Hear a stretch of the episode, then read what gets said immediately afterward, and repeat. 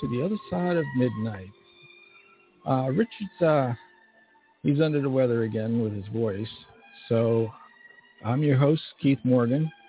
Uh, we're going to be trying to pick up on Mars again, and uh, we're going to have some good guests on tonight. We're going to have Ron Gerbron, uh, Andrew Curry, and we're going to have and we're going to have um, uh, oh, uh, Robert uh, Morningstar. Will Farrow is uh, supposed to be joining us, but uh, he hasn't seemed to come online on Skype yet. So, um,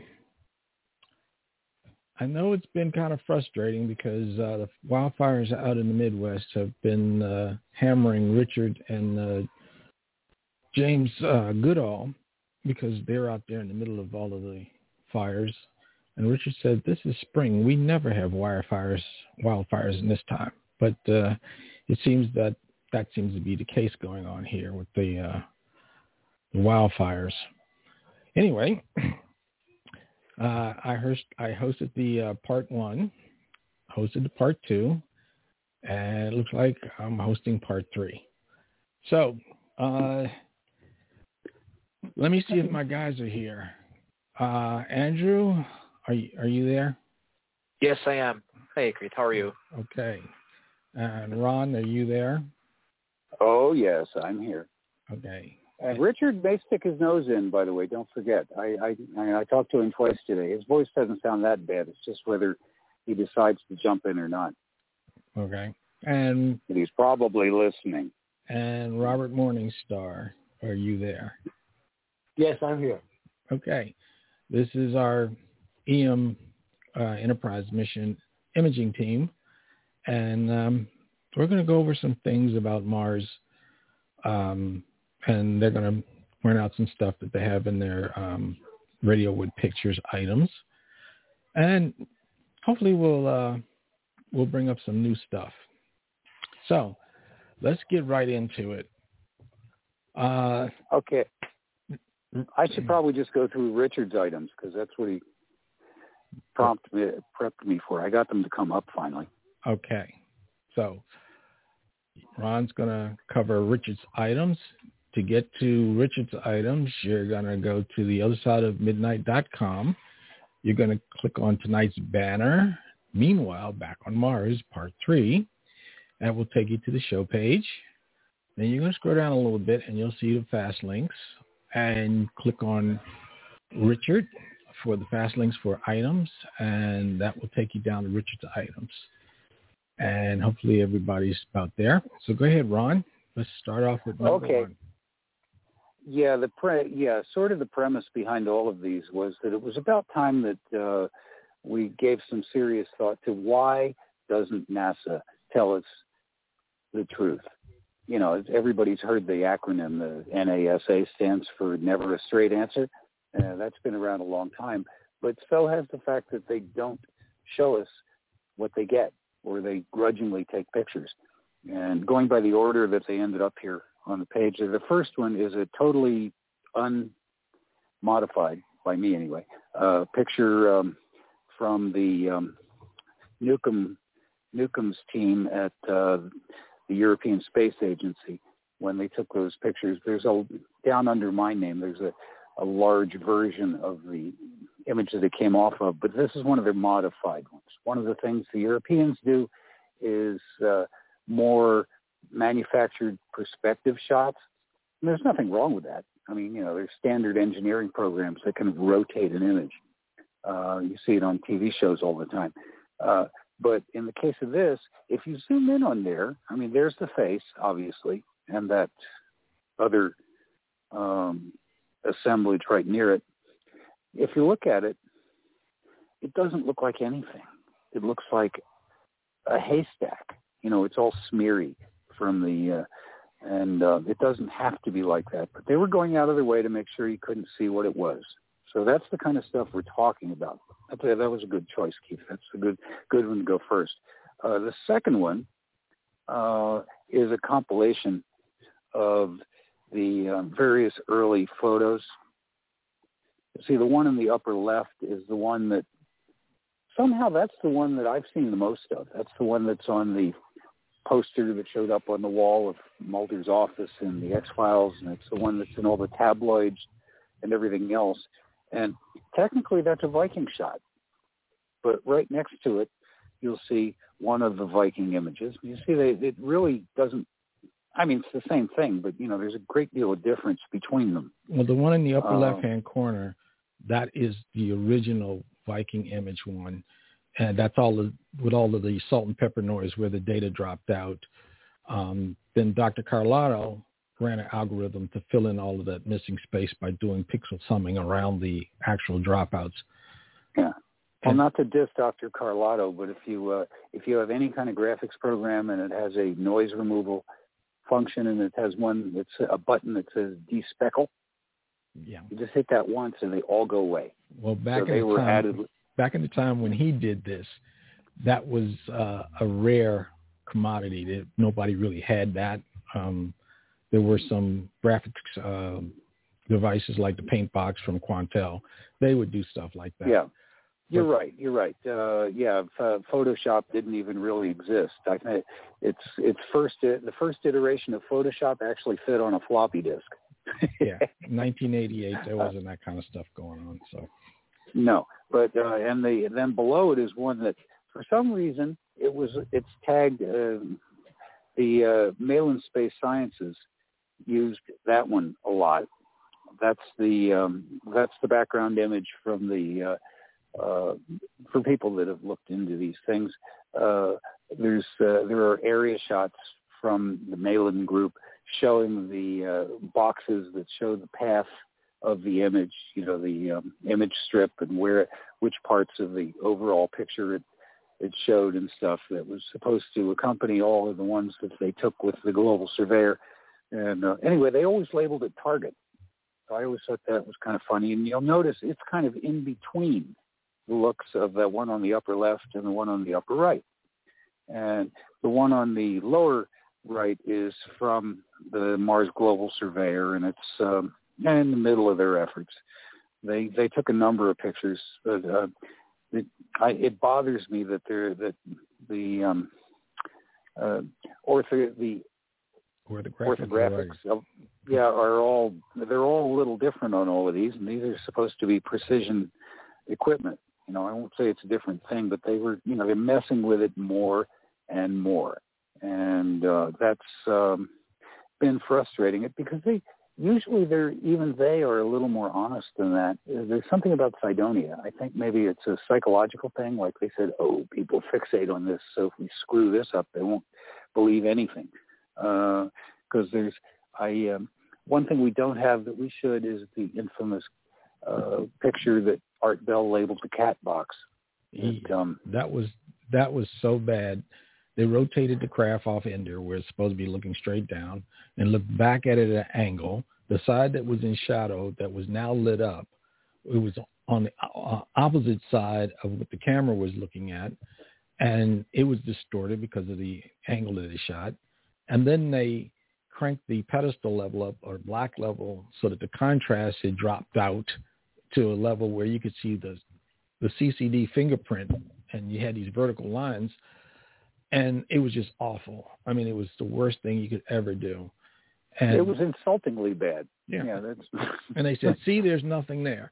And then the European Space Agency came along, took a better picture, and what did these rocket scientists do? They put the picture out upside down and said, "Oh, see, there's nothing there." But now you can see the side that was in shadow. So NASA, not wanting to be outdone, they decided to they had to catch, play catch up. So they took a better picture. Now you can see the other side really good. But what do these rocket scientists do? They put the picture out upside down and said, see, there's nothing there.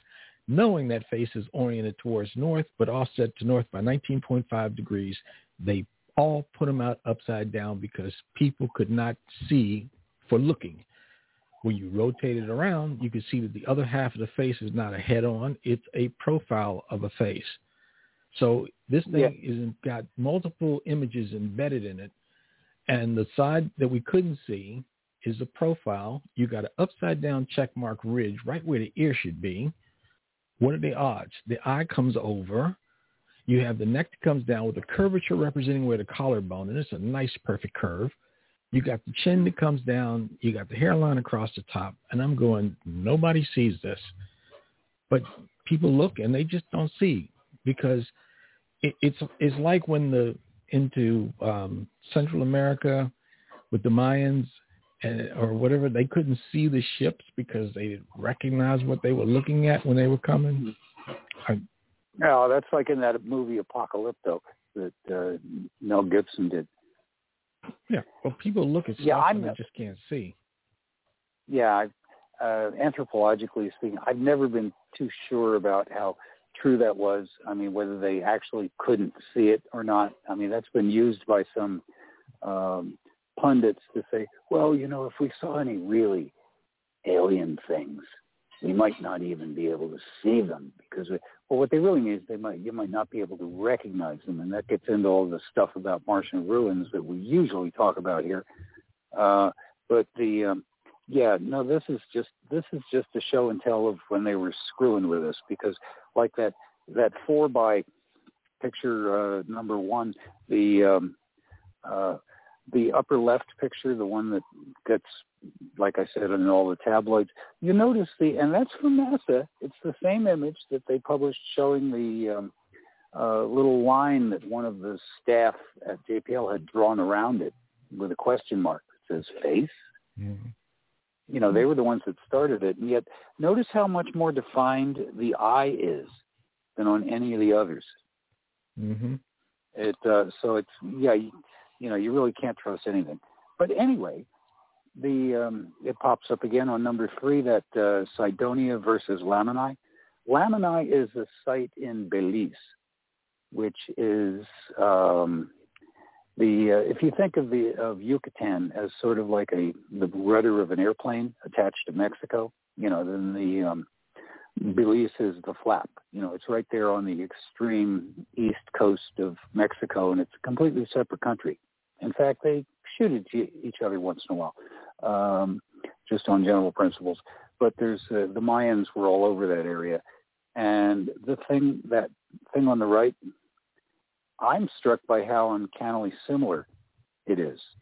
That place is called officially the Face Temple. You can go there as a tourist, and I didn't want to uh, put in a picture that had anything obscured with um, tourists. But if you were standing there in front of it, your head would be about even with the mouth, mm-hmm. or the lower lip anyway. That's how big that's how big it is. But it's uh, yeah, that's I find that kind of uncanny the similarity.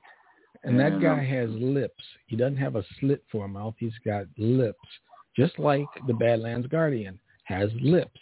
He doesn't have a slit mm-hmm. for a mouth that you can yeah, but it, interpret as a mouth. It is there are lips. Mm-hmm.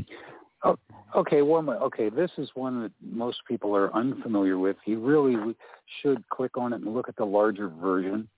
But that that is that large. Uh, there's a there's a fuller sized version of the overall landscape, the lower picture, uh, down in my section. Uh, but um, even on this one, you'll notice there's an A and a B, and it says place A on B. Well, B, of course, is the um, face. I turned it, you know, twisted it around so it's straight up and down. And about 12 miles to the, uh, let's see, north would be to the right. So about 12 miles south of it, there's a uh, something else. And I said, gee, that looks awfully similar. And it's exactly the same size. That's just, I, I just clipped them both off of the uh, largest version of it I have. And so they're at exactly the same scale and um, it looks like a half mask that kind of fits over the um, bright part of the face. I, I, I have no simple explanation, but the the symmetry matches so closely that I'm really curious what it is.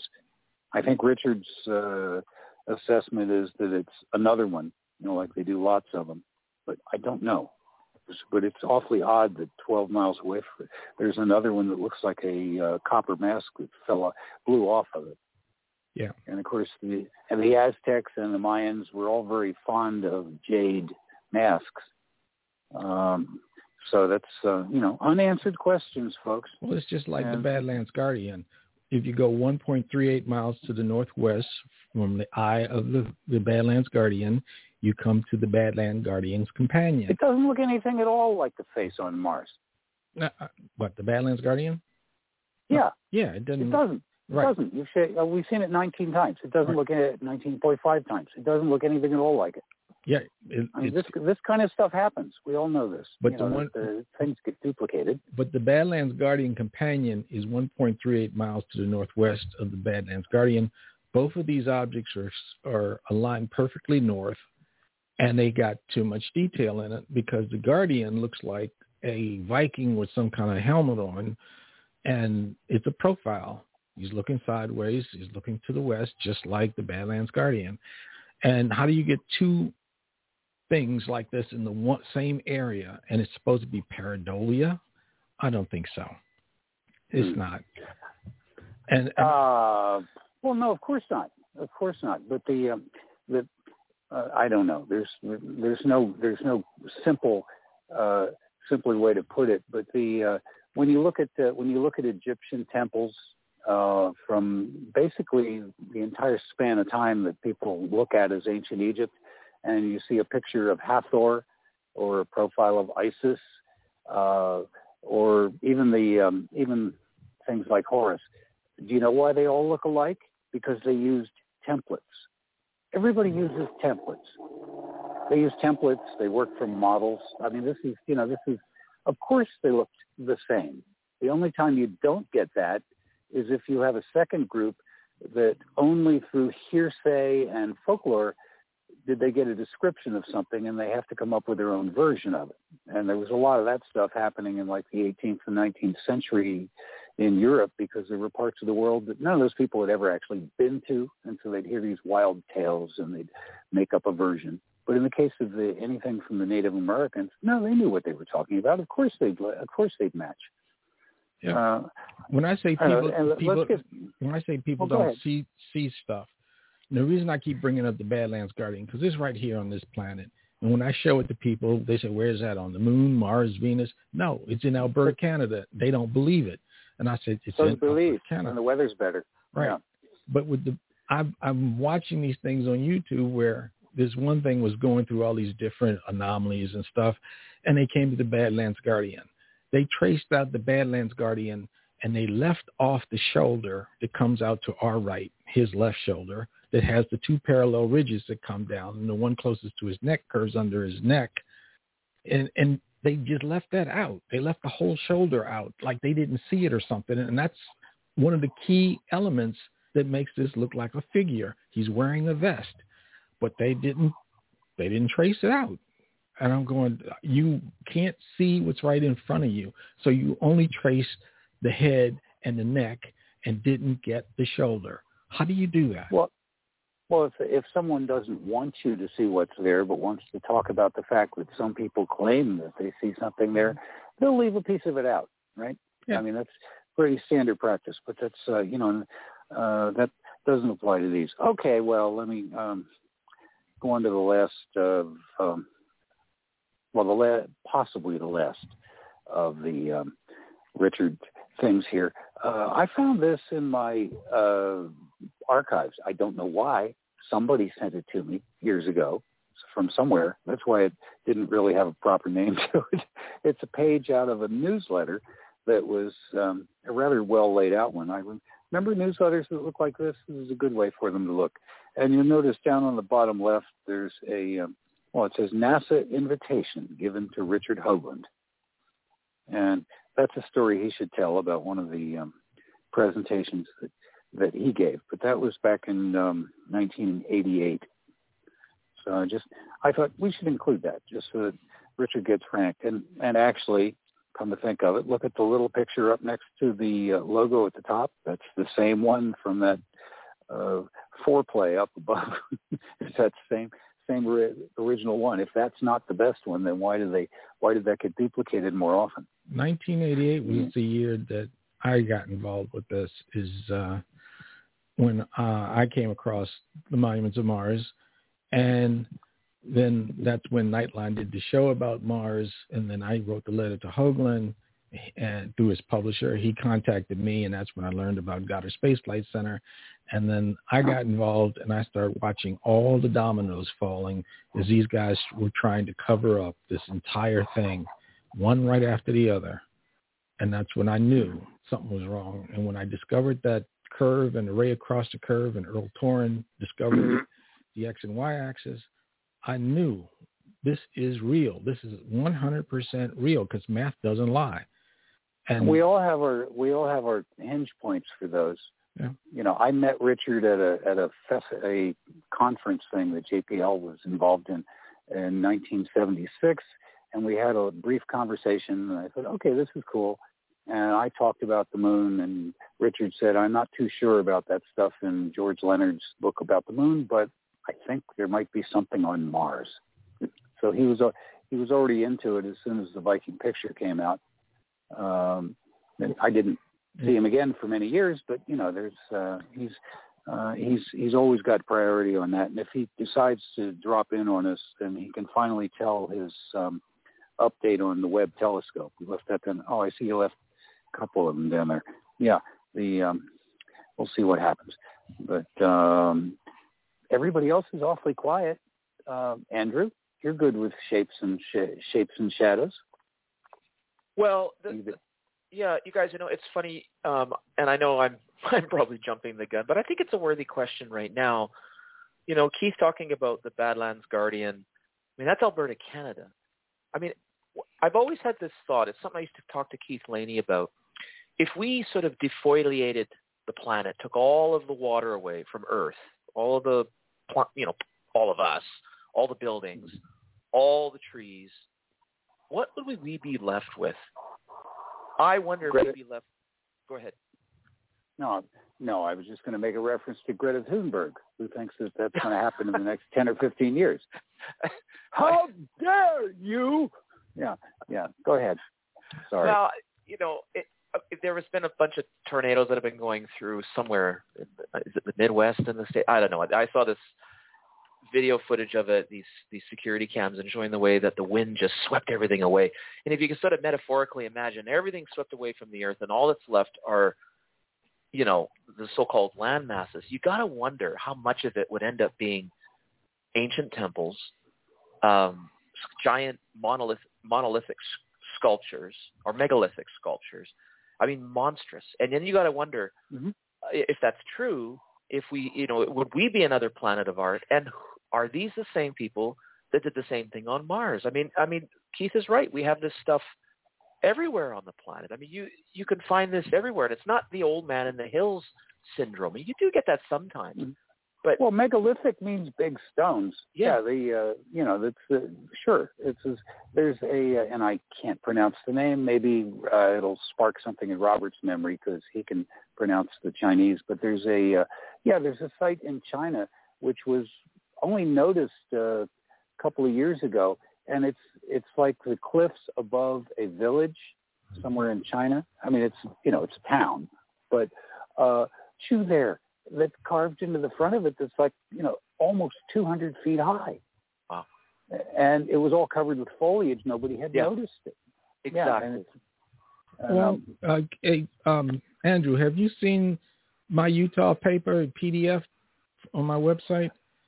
The stuff I Is, took took one yeah. photograph, one photograph with my wife in it, because I saw what looked like the bust of Nefertiti up on top of this bluff, right? Right. And I thought that was interesting. And then I noticed next to it there was this other pedestal that had right angles on it and straight lines and a little stem sticking up like there was a head on top of that at one point. Yeah. And then I was like, wow. So I took that one picture. And then when I was doing one of the shows, uh, I sent pictures to Cynthia, but then I started looking at that one photo, zoomed in, and then down below on another level, there is this vertical pillar standing there. And it looks like the head on top of the balanced rock, which we call the fish head guy. And I thought that was outrageous. Now you got three out of place artifacts in this one photograph. So then I show it to Jonathan Womack, and he says, wow, okay. he finds a freaking bird head carved into the wall to the right of the freaking fish head guy. And that's what blew me out the water. I said, if he found that, I, I didn't see it because I wasn't looking over there. This, you can't have four out of place artifacts in one photograph with that much detail and go, oh, this is just natural. Bull. Bull. Well, you guys remember there's also the um, what's called the Sphinx of. Okay, I've looked this up because you you triggered me. The Sphinx of Balochistan. It, and I think that's in Pakistan. We, we've talked. I don't know if we talked about this on the show before, and I don't have the images. Here. Oh, I know the one you mean. You yes, know, Ron, I, yeah, and it's it, they were they were they were they were resurfacing a road, and they said, "Oh, look at this." And I'm still a little dubious, but it would be an awful lot of work for somebody to have faked that in modern times. Oh, it's if people look it up, if people are at their computer and just open up another another um, you know, their browser and Window? just go look at yeah. Balochistan province of Pakistan, and it's it looks like a sphinx and a whole series of of, of carved columns. I mean, it is so weathered and worn down. It really looks like Mars, the stuff we're seeing on Mars. So again, right. where is the source? Again, I, I know I'm going directly at the heart of this, but where is the source? I mean, I think you said it, Ron. You said the hmm. artists are working on templates, and you're exactly correct. There is a form and there's a form that's used and there's an aesthetic that carries through time. And we're seeing it in you know not only in our well egyptian settings but in in pakistan in in uh in um um uh i think you know what what was the the egyptian stels that were seen is it in florida when when the, when the when the uh, oh this was I'm sorry I'm forgetting guys, but it's like it oh looks like- yeah, those cir- those circles, right? The, Yeah. the thing that Art Bell had a big about it, and Richard got involved. They were trying to preserve the. I, what was the name of those? I What can't was remember the name but, of that site. Yeah, but the, but the point Yeah. is is that there's this continuum of artistic form and as you say Keith these recognizable figures that you know if we looked even closer they some of them have or a lot of them probably have these elongated heads. And they're and I, I mean there, there there are patterns coming through. And you know when we go back to Mars and look at that stuff and we've talked about this before sometimes it doesn't even look that incredibly old. I mean some of it's really really old but some of it looks like you know it's not as weathered as you might you know it's not five what are they saying how many billions of years since water or since water was on mars like in jezero crater what is it uh three billion i can't remember exactly what The Uh, water yeah, has been there. well, the uh, yeah, the Amazonian period was like 300, mi- uh, 300 some million No. years ago. Yeah, the, It was uh, only Guys, we're about a minute from the from the break, and I want to tell Andrew that that place in Pakistan is called Baluchistan. And when we Baluchistan. Come- yeah, when we come back from the break, I, I want to talk a little bit about um, shapes and shadows that uh, that Ron asked about, and it's uh, dealing with the picture on the face on Mars. So um, yeah, and you've got a picture of a sphinx there in your stuff too. Did you, uh, Robert? I was just gonna just gonna mention that. well, we let's talk about it after the break. I think Yes. you're signaling us that we're about to go there. Yeah. Okay. Um, you're listening to the other side of midnight. Uh, I'm your host for the night because uh, Richard's in uh, another situation that takes him out of the picture for right now. His voice is a little raspy. He's not. He's. I. For once, he's not at death's door or anything. And it sounds like this. we'll be back right after the break.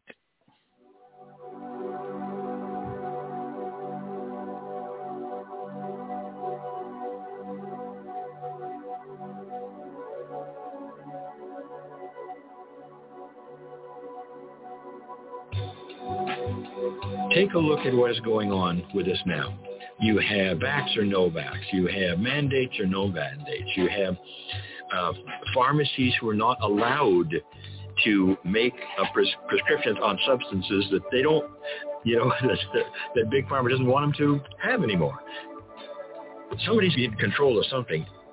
There's going to be a time, follow the money, where you're going to say, hey, something really inappropriate's gone on here. We're being controlled. I mean, it's it's one thing to to have mandates and all these, and another thing to shut people up who say, I would like to talk about this a little bit. No, you don't. You're not going to talk. And and so we have, uh, you know, people like uh, Dr. Mercola being shut down. That is not us. That's not how we operate. People ought to at least be allowed to have an opinion and state the opinion and and have uh, say, uh, I'd like you to know that a good immune system is going to help you. So here are the things for a good immune system. But I'm sorry, you can't buy them anymore because we're not allowed to. So something's going on. So that, my friend, is going to be exposed. That's another thing that you're seeing for a while, and it won't last forever. So it's there now. But believe me, it ain't going to stay because the light's going to be turned on just like the, the abuse of the, uh, that I've just talked about of both women and kids with priests and all, it's here in an ugly way, and eventually it's going to be seen. Pride says there'll be revelations, or maybe even a movie about it.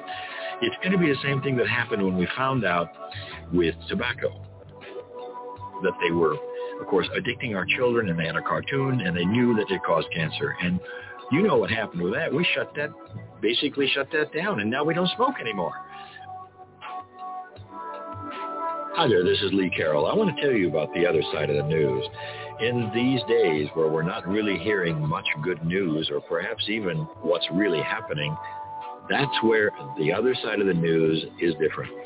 And in that, you're going to hear not only controversy, but you're going to hear great things. There to be joyful things too. I just got done with one of the broadcasts, and I encourage you to uh, take a listen with myself and Monica.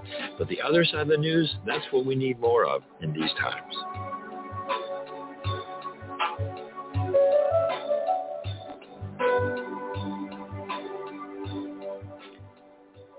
And welcome back to the other side of midnight. Yeah, we've been talking about uh, a lot of things that are right here on this planet that they have ignored because they don't. It doesn't fit their paradigm. And if you guys go back to the first episode of Meanwhile on Mars, back on Mars, that uh, I hosted, because uh, there's three parts now. This is the third part. Uh, you can find my links to my website and to the PDF that I have about Utah and all the stuff that just had my jaw dropped uh, because there's a lot of stuff there that just doesn't fit. It just and they're saying it's natural, it's natural, it's natural. It's, no, it's not natural. There's too many coincidences for it to be natural. And one of the ones that was uh, the biggest coincidence that caught me, besides the the fish head and the balanced rock was the um, fact that behind the balanced rock was what looks like an elephant's head carved into this huge pillar along with a whole bunch of other shapes. And then when the monolith came out, the Utah monolith, and everybody flocked into the area, all the pictures started flooding out. And I'm saying nobody sees all of this artwork on the walls, carved into the into the uh, stone. Nobody sees any of this stuff, and and that's what drove me up a wall because I'm like, this is not natural. Somebody put that pillar there to get everyone's attention, and nobody paid attention to what they were looking at, and I I saw the little owl sitting on the shelf. I saw painted into the walls uh, artwork that had some kind of uh, it looked like an, a large insect or caterpillar or something with uh, antenna sticking out of it with a face on it. And I'm like, nobody sees all this artwork, and it's all grouped together. Yeah, I mean, it's not like you, can't see it. Once you look at it, you'll start to see the stuff. But people went in there. The puma heads that was carved in, sticking out the side of the wall on the left side of it. The the huge cat head and I couldn't figure out what it was on the left, the right side of the pillar, but I saw this perfect curve come down, sloping over, and I kept going, there's a hole here, but I can't figure out what this is until I saw the picture come from that was shot looking down into the valley. And then you could see this huge cat head right across from the puma head, which is much smaller.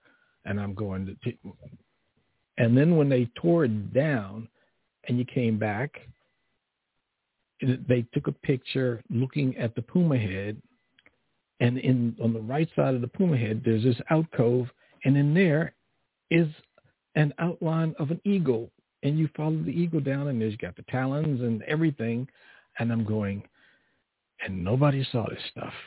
So let me bring my people back. okay, guys.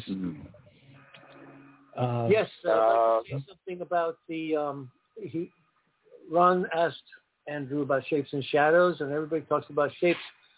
I've been intrigued by shadows, and I've done shadow studies of uh, many of these monuments on Mars. I'd like to bring your attention to the uh, the, the, four pictures, uh, one of which says target, the lower left quadrant. And what intrigued me about that picture long ago, almost I guess it's 30 years ago, is the perfection of that shadow. Almost almost a, an equilateral triangle, but perfectly pointed.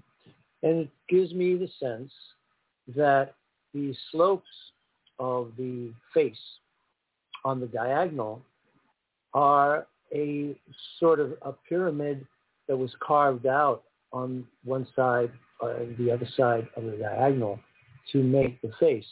Now, the hey, Robert, I, you might be onto something. I think. I think so. Let me finish the uh, the thought. Yeah. Because when yeah, I worked with those early pictures, with those early pictures that we had, which is part of this this uh, this grouping, the target, they had that sun angle. They produced that shadow on the face. But when I went to the city, I was amazed that the city uh, with the Central Avenue, they are all mounds of different sizes. They were all casting shadows that were congruent to each other, and they were similar to this angle. So it, it seems like they were making either mounds or pyramids that had a, a common slope, whether it was 100 feet high, 300 feet high, or I don't, I don't, I forget how high the um, the uh, the face is. Uh, I know it's about a mile and a half in length. So this was an interesting uh, observation, but nobody ever pays attention to the shadows, except uh, in this case, they just drew my attention right away. So, Ron, right. I mean, I'm oh, I was just going to say you're you're you're on the right track of something. I can't say I know, can't say that I have the um, uh, final steps either, but the uh, yeah, people people come up with something and they jump on it too hard. You know, like they uh, all of a sudden there's the straightness yeah. the straightness of the the side and the point and oh you're right i'm very careful not to mess with those you know I, yeah. I there's a little bit of enhancement that i did on most of these pictures of it those four pictures obviously but uh yeah i don't mess with shadows and you can see how different and it's supposed to be the same shot and yet the uh the shadow is quite a bit different uh in well when you clean ways. it up when you clean it up things do tend to be uh, sharper but again yeah. it was in that mm-hmm. series of photographs that showed uh, the Cydonia complex that I noticed the congruency of the angles of the the apex of the shadows being cast by the city yeah. structures and by the face.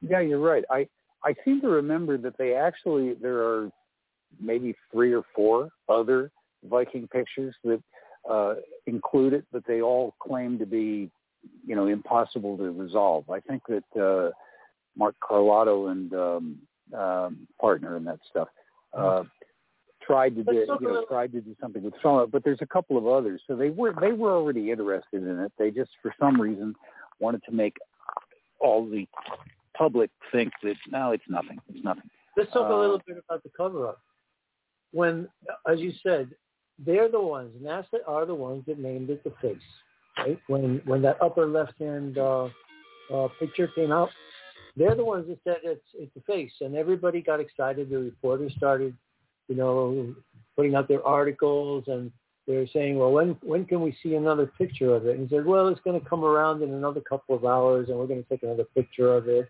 And then uh, everybody waited the hours passed by, and then they came and did the press conference, and they said, "Oh yeah, we took another picture of it, and uh, there's nothing there. It's just it was just an illusion caused by uh, light and shadows."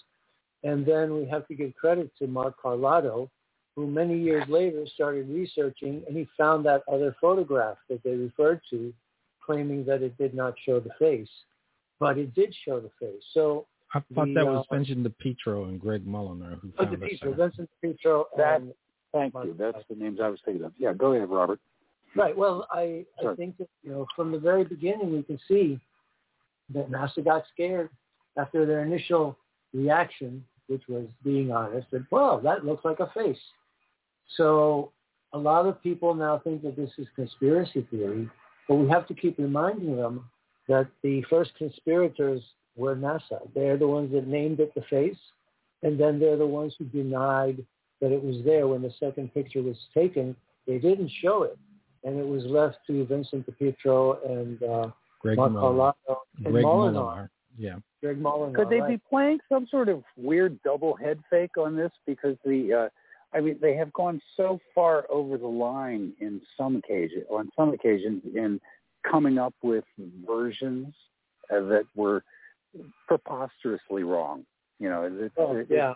you have you have to wonder. I mean, I I I, I take it for granted that the the uh, try as they like to say that they're the civilian space agency. I mean, it was uh, if you look at the original paperwork for NASA, they were funded out of the uh, Department of Defense in the first cover. place. So But as Yeah, I, there's always had a- as I Well, said in the first my- episode of this back, meanwhile back on Mars, in the first episode when I was telling everybody the the space agency was not civilian. Okay, that was what's in the Yeah. charter.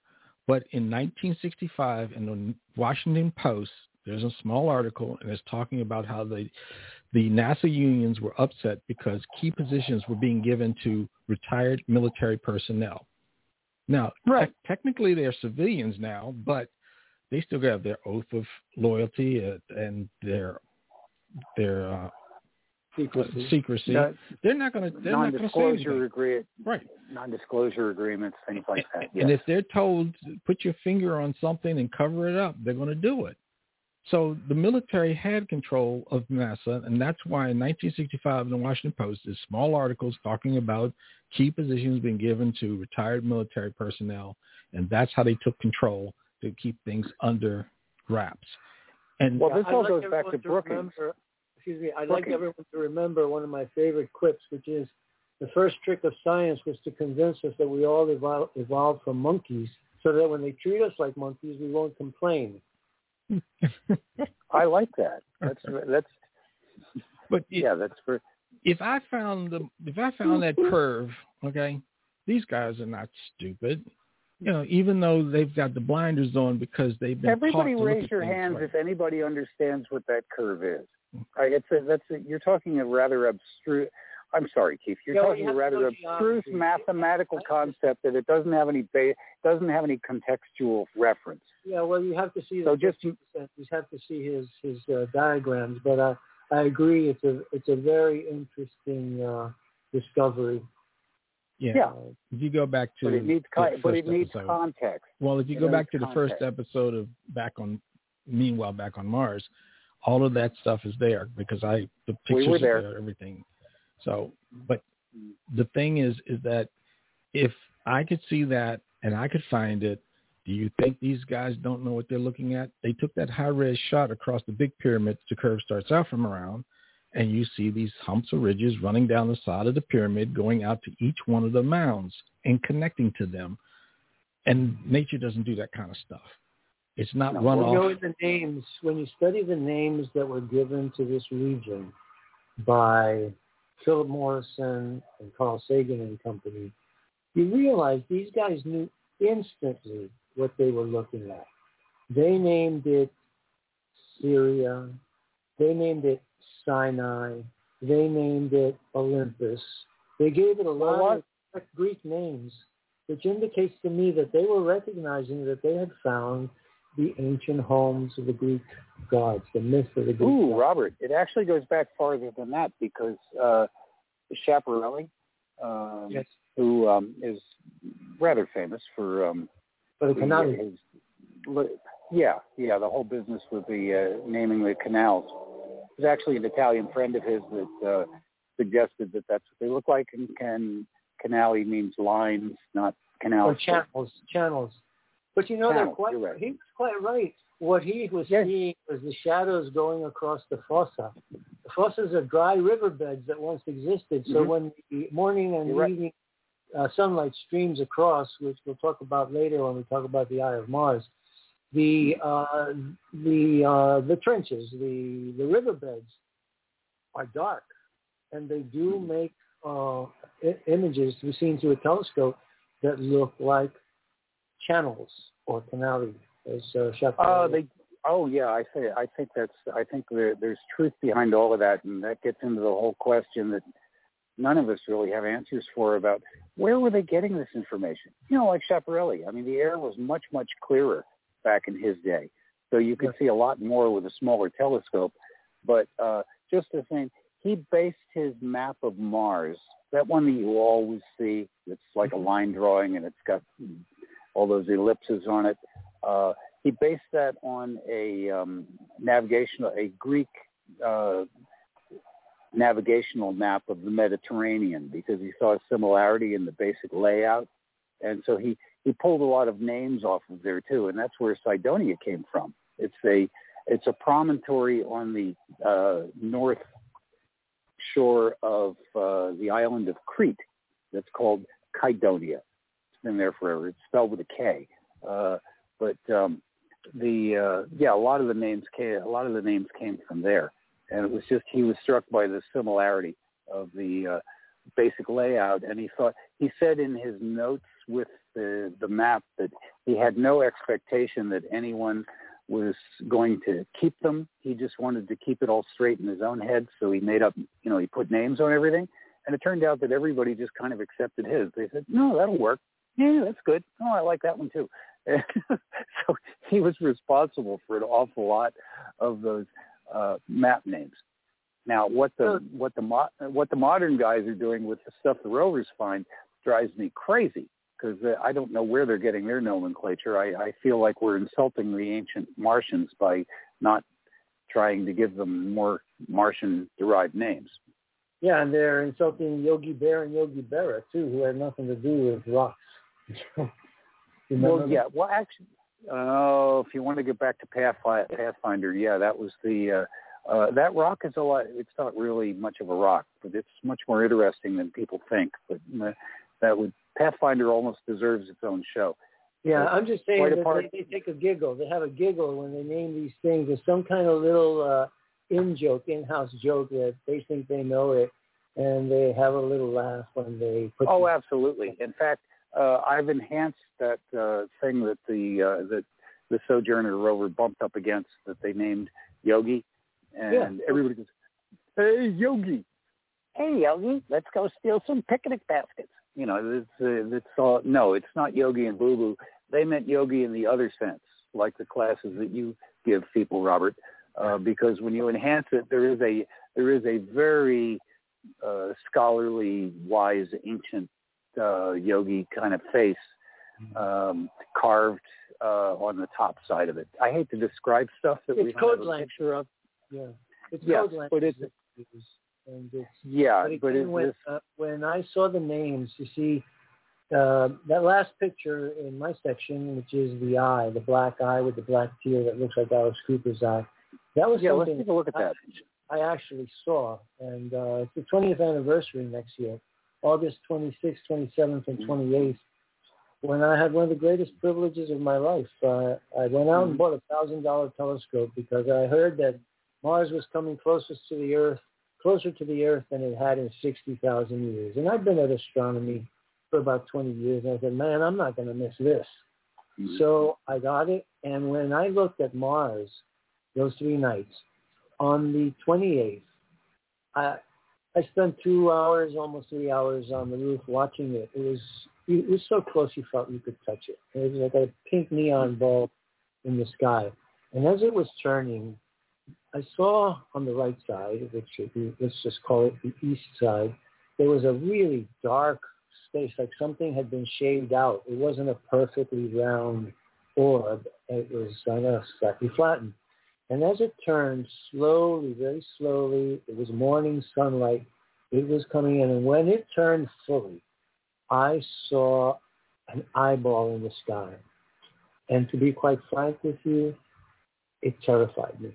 I have never felt a sensation like, or I had never felt a sensation like that in all my life. There's a thing we call fear. There's a thing we call shock, and there's a thing we call dread. And dread is what I felt. When I saw that black pupil looking back at me, in one glance, I knew that Mars had been destroyed. Whatever ecosystem existed there, whether there was uh, a humanoid life or not, whatever ecosystem existed there was wiped off face of Mars in one shot that created a region of Mars that is now called Solis Lacus, and the mm-hmm. south, the south southern region is called Thaumasia. And I realized that this thing was what caused the, the Tharsis bulge. It flattened that area of Mars. It upraised uh, the Tharsis Highlands, which is a ridge of palisades that stretches for hundreds of miles. And I knew at that moment what a huge lie NASA had been foisting on the world because I saw a dynamic, living, breathing planet with weather, lightnings. Talk about lightning. You talk about the aurora borealis, northern and southern lights. I saw arcs of plasma shooting over Mars from the North Pole to the South Pole. And it took NASA years to uh, admit that to people. Now it's commonly accepted, but nobody really brings it uh, to public attention. I saw arcs of something that I named the uh, Aurora Australoborealis because these arcs, like lightning, huge streams of it, were going across the over the surface of the planet, kind of like a slinky. You know when we used to play the slinky, you made it go from one hand to the other. Mm-hmm. Oh, absolutely. It was just oh no, like stairs, man, man. You got to have stairs if you're going to yeah, play with stairs for the slinky. But also, here's another thing. All along the Tharsis Highlands, I saw clouds that were a thousand miles long. They were rolling off the highlands like logs, and they were all parallel, going across that area of uh, Tharsis and then across Cydonia, because that's what we were looking at. Uh, later on, I'll come back to it, and we'll talk about uh, some of those pictures in uh, in my section. But uh, I'll hey, tell Robert. You, yes. Before before you re- be uh, yeah before you do uh, yeah I I'm surprised some of your pictures are missing. What happened to the um, uh, where's the Crystal City and that stuff? I mentioned oh, no. it, I mentioned it because I mentioned the Sphinx earlier, and that that oh no that's no those on that same image. I'm gonna, uh, Ron Ron you misunderstood. Yeah. I was asking for those pictures so that I can put show, showcase your work on Coast to Coast next Wednesday.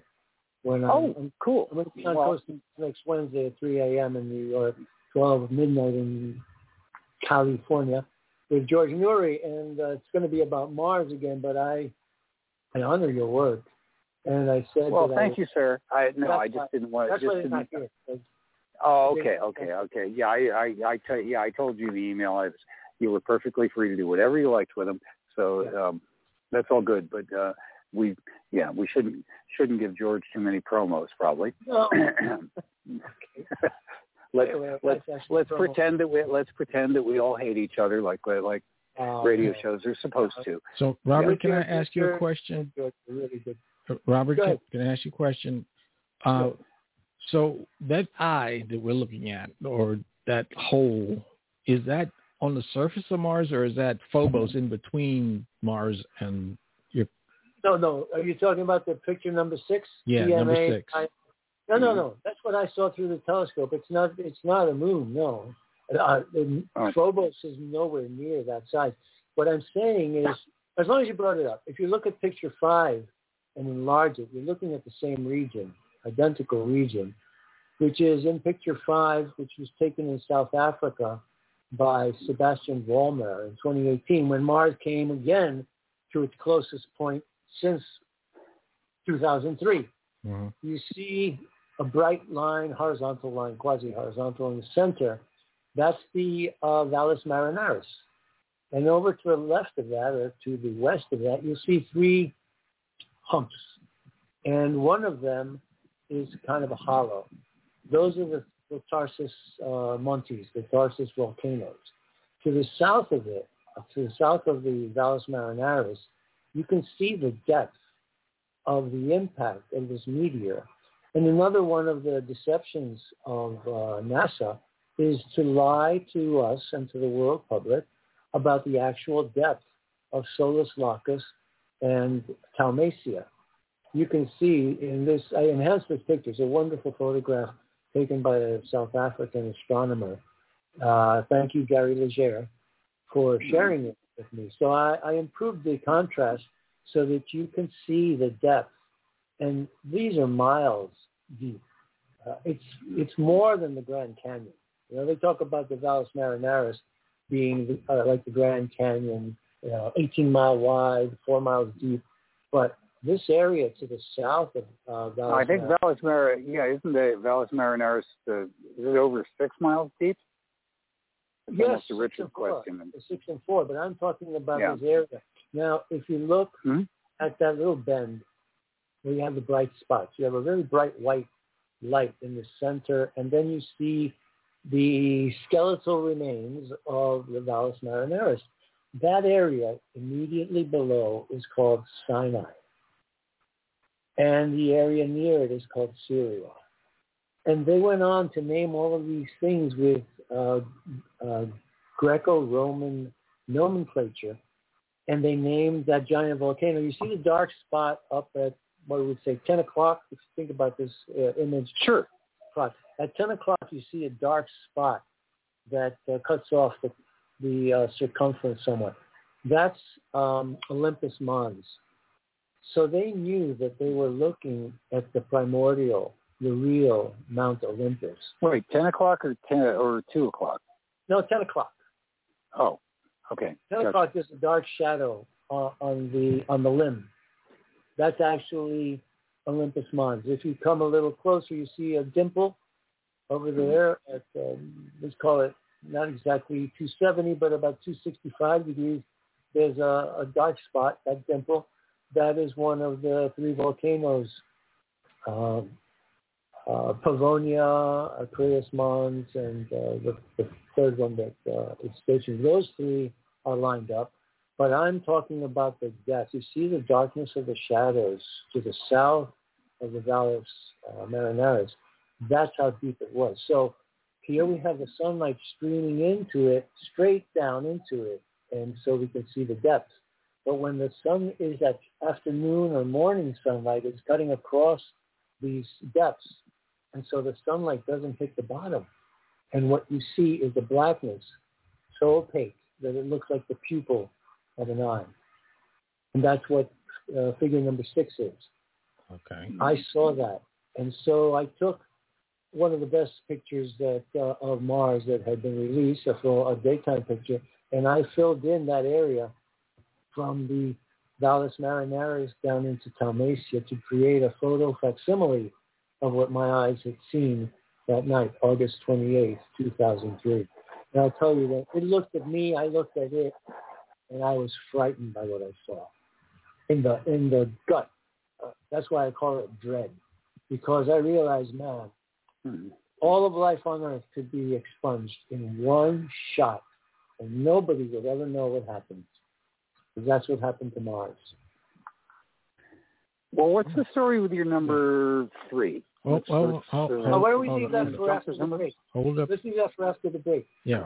Okay. Uh, we're gonna go to break. very. Um, I, I just I have a question, but uh, like I said, it's gonna it's gonna come after the break, and uh, it's got to do with um, it's gonna do with it's it's got to do with the what you thought about the volcanoes that were the volcano that was erupting on Mars, and they said it's just uh, condensation. All right, Oh yeah. let me let me take us to break. Uh, you're listening to the other side of midnight. I'm your host Keith Morgan, and we'll be back after this break.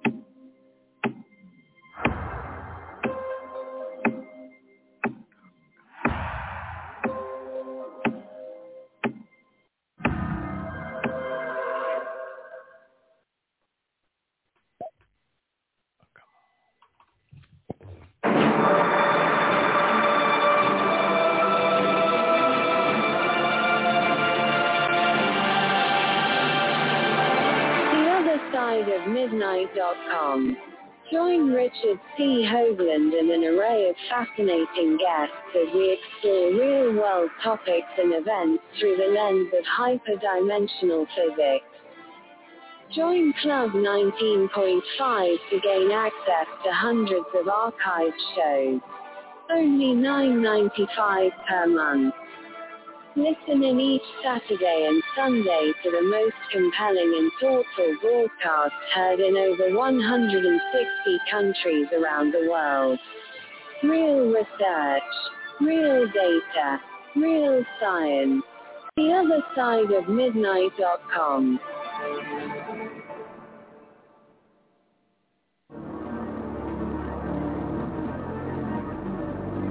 The other side of midnight.com.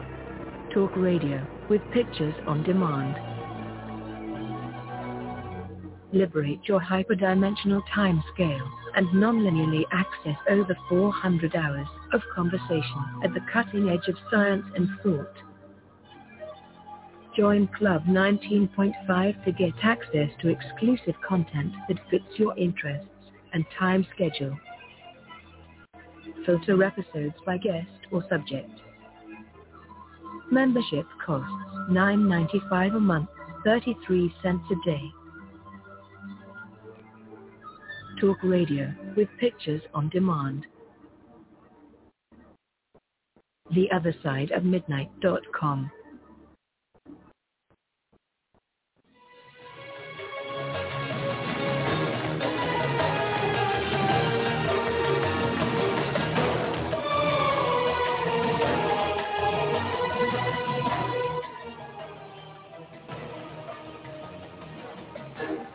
welcome back to the other side of midnight.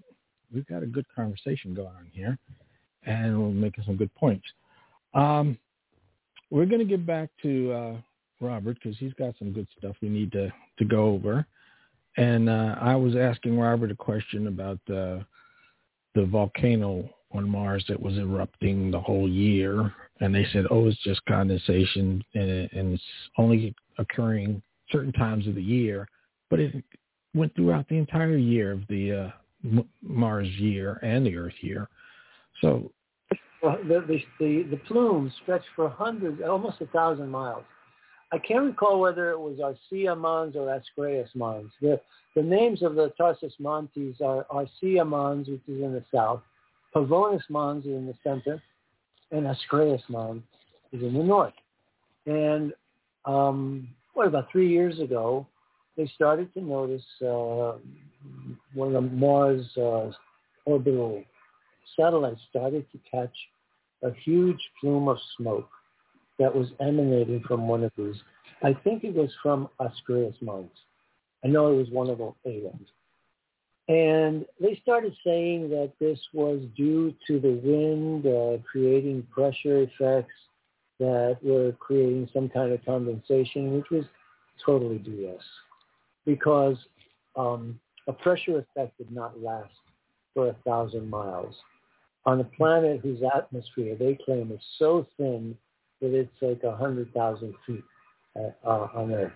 Mm-hmm. And I want to talk about some of these uh, dislogical uh, arguments that NASA makes regarding the atmosphere. But uh, with regard to this one, I came to the conclusion that this uh, volcano was erupting, but not powerfully enough to erupt out of the central crater. But even on Earth, there are a lot of volcanoes that are active, for example, the one in Tenerife, and they discharge uh, steam from the base in structures called fumaroles. Fuma, fuma means to smoke. Fumar in Spanish means to smoke. And so fumaroles are these uh, smoky uh, apertures that uh, at the base or perhaps a little higher up the slope, but not at the crater. So that's what I believe is happening. And Robert, kept... I can, no, no. did you notice that after that volcano was showing its its teeth, yeah, uh, it must have been uh, almost a year later. All of a sudden, we had all these volcanoes going off on the Earth all over the place things that have been dormant for the longest time. Did you notice that? It's almost yes, like indeed. it's almost like there was some kind of gravitational wave that reached us and triggered the same thing going on here that was triggered triggered that volcano on Mars. And I thought that was too coincidental. It's almost like in that Star Trek episode where uh, Q Q was on the Enterprise and he had lost his power and the uh, there was a moon about to crash into the, this planet, and they were trying to figure out a way to keep it from crashing. And Q said something about, "Oh, this is simple. This is just a probably a black hole crossing at a 90 degree angle to the to the plane of the solar system. It just changed the gravitational constant. You and it's what? You, I think that's a great insight, Steve. That's a great insight because you know it puts it puts the lie to this argument that uh, global warming is happening because of human activity. You know, and this whole hysteria about CO2 in the atmosphere. Do you, do you guys, I want to ask you a question a friend asked me. They say that there's too much uh, CO2 in the atmosphere. Take a guess at a percentage of how much CO2 is actually in Earth's atmosphere at this time. Let me ask Ron, Ron, how much uh, CO2 do you think is in, in the atmosphere at this time that's causing causing this climate hysteria? It's a two-digit number, but not a big one. Uh, what is it? Uh, I'm trying to think. It's uh, the oxygen's anywhere from 11 to 20 percent, depending on where you are. But uh, no, CO2. Carbon dioxide's less than that. Well, give me a percentage. Just guess off the top of your head. 14. Wrong. Andrew. Okay. Anybody else? I'm thinking two percent. That's what I said. Look, Ron, Ron, I'm not. I don't want to. Yeah. My, my when my friend asked me this, I said mm, sixteen percent, and he said wrong. The yeah. amount of CO two in the atmosphere is point zero zero zero four one six percent. Mm, okay. Aha. Point zero zero four one six percent. 416 parts per million. So back back to Keith's uh, insight. Yeah. Plus, the trees would all die if there wasn't any carbon dioxide for them to eat. Life. Yeah. Carbon, and they're saying, oh, there hasn't been this much carbon since uh, 300,000 or 3 million years ago. Well, guess what was that, what was going on? It was the Carboniferous era which was the greatest burgeoning of life on earth that has ever occurred. Carbon is good for life. Trees breathe carbon dioxide. We would die without carbon on this planet. Why do we call the foods that we eat carbohydrates? Huh? Mm-hmm. Listen, Greta Thunberg should stay in Scandinavia and uh, go back to school. I'm really sick of it and they are hijacking the world's resources. They're stealing uh, our treasury on this bogus claim that global warming is destroying the earth. Listen to this. It was 20, well, I guess it's 22 years ago where um, Al Gore was arguing about the, the poor polar bears and the melting of, of uh, the ice sheets. And NASA in those days did a study, a population study of polar bears. Oh, it's only 15,000 polar bears left. But guess what happened during this global warming period of the last 20 years? They did another population study about two or three years ago. There are 40,000 polar bears now. Why? Because polar bears, just like humans, really like warm weather. I'm telling you, the hmm. arguments that they are making are ludicrous back to Keith's insight. Something yes, is triggering, triggering that volcanic eruption on Mars, triggering volcanic eruptions on Earth, and Earth, Mars, and I remember Jupiter and Neptune were warming up according to a certain gradient, which is consistent with warming up due to solar activity. It's not human beings. It's not cow farts. It's not human farts. But you know what else? Hmm. They with this theory that they have, blaming cows and cow flatulence and why they have to stop producing meat. The greatest producer of carbon dioxide on this planet are not cars, but human breath. So this whole mania that they're involved with is tied in to this desire to cut down the human population because we're breathing too much. And every time we take a breath in, not only do we take atmosphere that is at a lower temperature, but we warm it up inside ourselves. We're at 98.6 uh, degrees Fahrenheit inside. We warm it up, and then we exude carbon dioxide. So what if what, this, is, this is the basis of this conspiracy against humankind. what if Well, they're all claiming that the entire human population are a bunch of illegal aliens. okay? We What- didn't. yeah. Sorry, we Well, didn't uh, come from this planet, we so we don't belong here. That's Huh? enough. Let's leave that for later Yeah. when we talk about human Okay. origins. But I want to get back to Keith. My thing is, a very important point.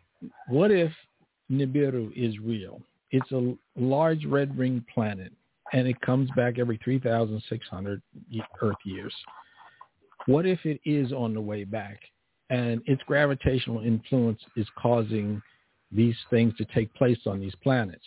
According to the tablets, 450,000 years ago, Mars had rivers and lakes. Okay, that's why they built their way station on Mars. If it had rivers and lakes 450,000 years ago, not a million, not a billion, but 450,000 years ago, then what devastated that planet? Could it be because their planet came back through and caused something to uh, devastate the planet? Maybe one of their moons grazed it or did something, or I don't So know. Keith, when you say they, when you say Well- they, you should we should make it clear that the they you're talking about is Anunnaki. right? right? Yes. Okay. So Yeah, we yeah we could Is that what duel you're it. getting we could the duel with legendary- models about this. Richard's model is not the same as mine about that stuff, and that's probably not the same as yours, Robert, because So we weren't there. We've got to So cover all now- the bases. hey, we're here now, and we can Yeah. speculate. Speculation is a perfectly reasonable tool when you are working with logic and uh, deduction. But uh, we're getting into the realm of legend and mythology, and I say to people, you know, legends and myths are, are not false. Every myth and every legend grows around a central truth. And as Graham Hancock pointed out in The Fingerprints of the Gods, myth is a way of transmitting an essential truth in a simple form that will preserve that truth and prevent it from being altered over a long period of time. So Robert. when Robert. it comes to this uh, destruction of Mars, I'm with um, Brandenburg, Life and Death on Mars. I think there was uh, nuclear holocaust that devastated Mars and destroyed the planet that once formed the asteroid belt. Andrew, you were going to ask me Yeah, something? sorry, sorry to Hmm. cut in. No Um, problem.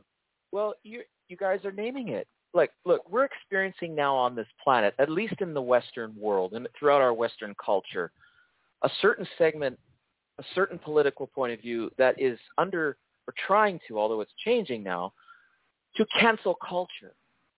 Are we looking at an ancient cancel culture, and why is that? Was it deliberate, or was it to expunge it from our memories because it was so, such a horrific event that we just couldn't handle the psychological implications of what it meant because it is a cancel canceled culture or maybe Absolutely. a series of cultures. Ooh, good connection.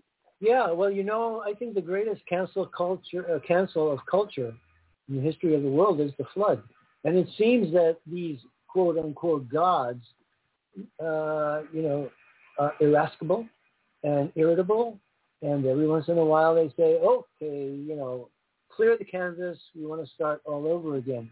So the canceling of the culture on Earth by the primordial flood uh, let's not forget that Chichilu also happened.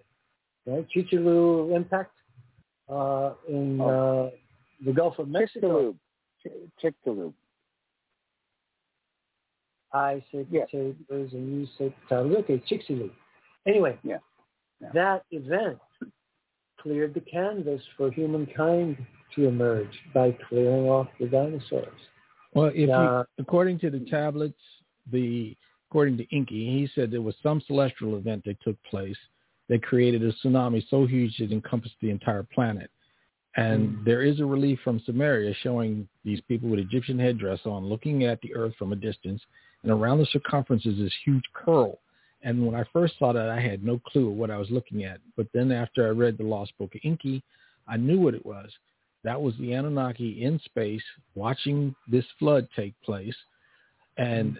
I think he said the entire continental ice shelf fell into the ocean, creating this tsunami, and it encompassed the entire planet. And uh, I'm not going to let Sitchin go that far. This is well, you're talking Sitchin. You're talking.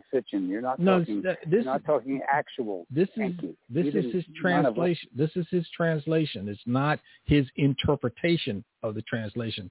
Because when I close. his when, translations are as good as anyone else's, and that's been scholarly yeah, but demonstrated. Then, but, but then his I'm, interpretations are no better than yours or mine. Yeah, but his interpretations I I'm asking him questions. He's going, read the book, read the book. You got six books out. Which one's got my answer? When he before he passed, he put out the right book, which is the Lost Book of Enki, which is just the translations. Even if he gets up for down or cat for dog wrong, it's the main logistics of the story that's being told that tells us what's going on.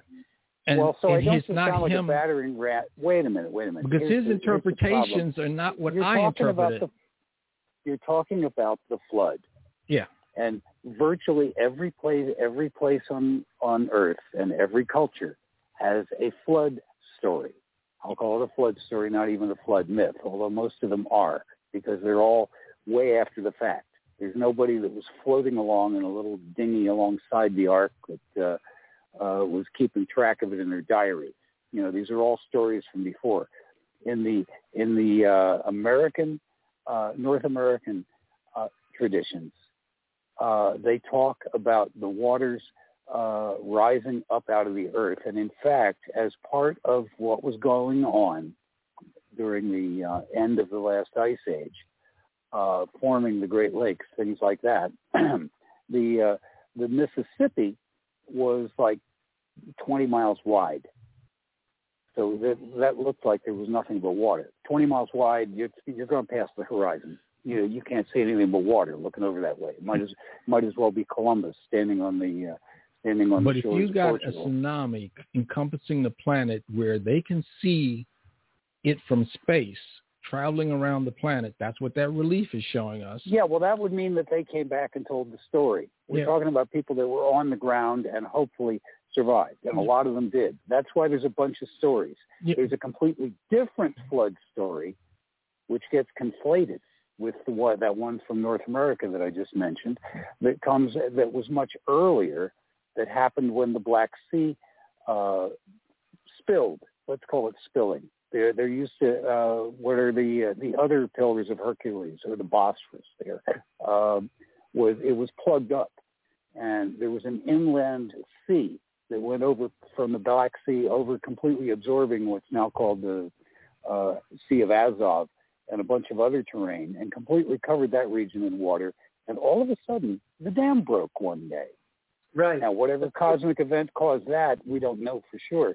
But then it uh, that caused incredible cat- catastrophes, lots of places, and they all had a different interpretation based on what it looked like to them locally. But think about yeah, this: like once you get that much water moving through the atmosphere, you're going to get a lot of evaporation and then like it rained for 40 days and 40 uh, nights. That's what. Well, that's another. Yeah, but that wouldn't even that wouldn't happen everywhere.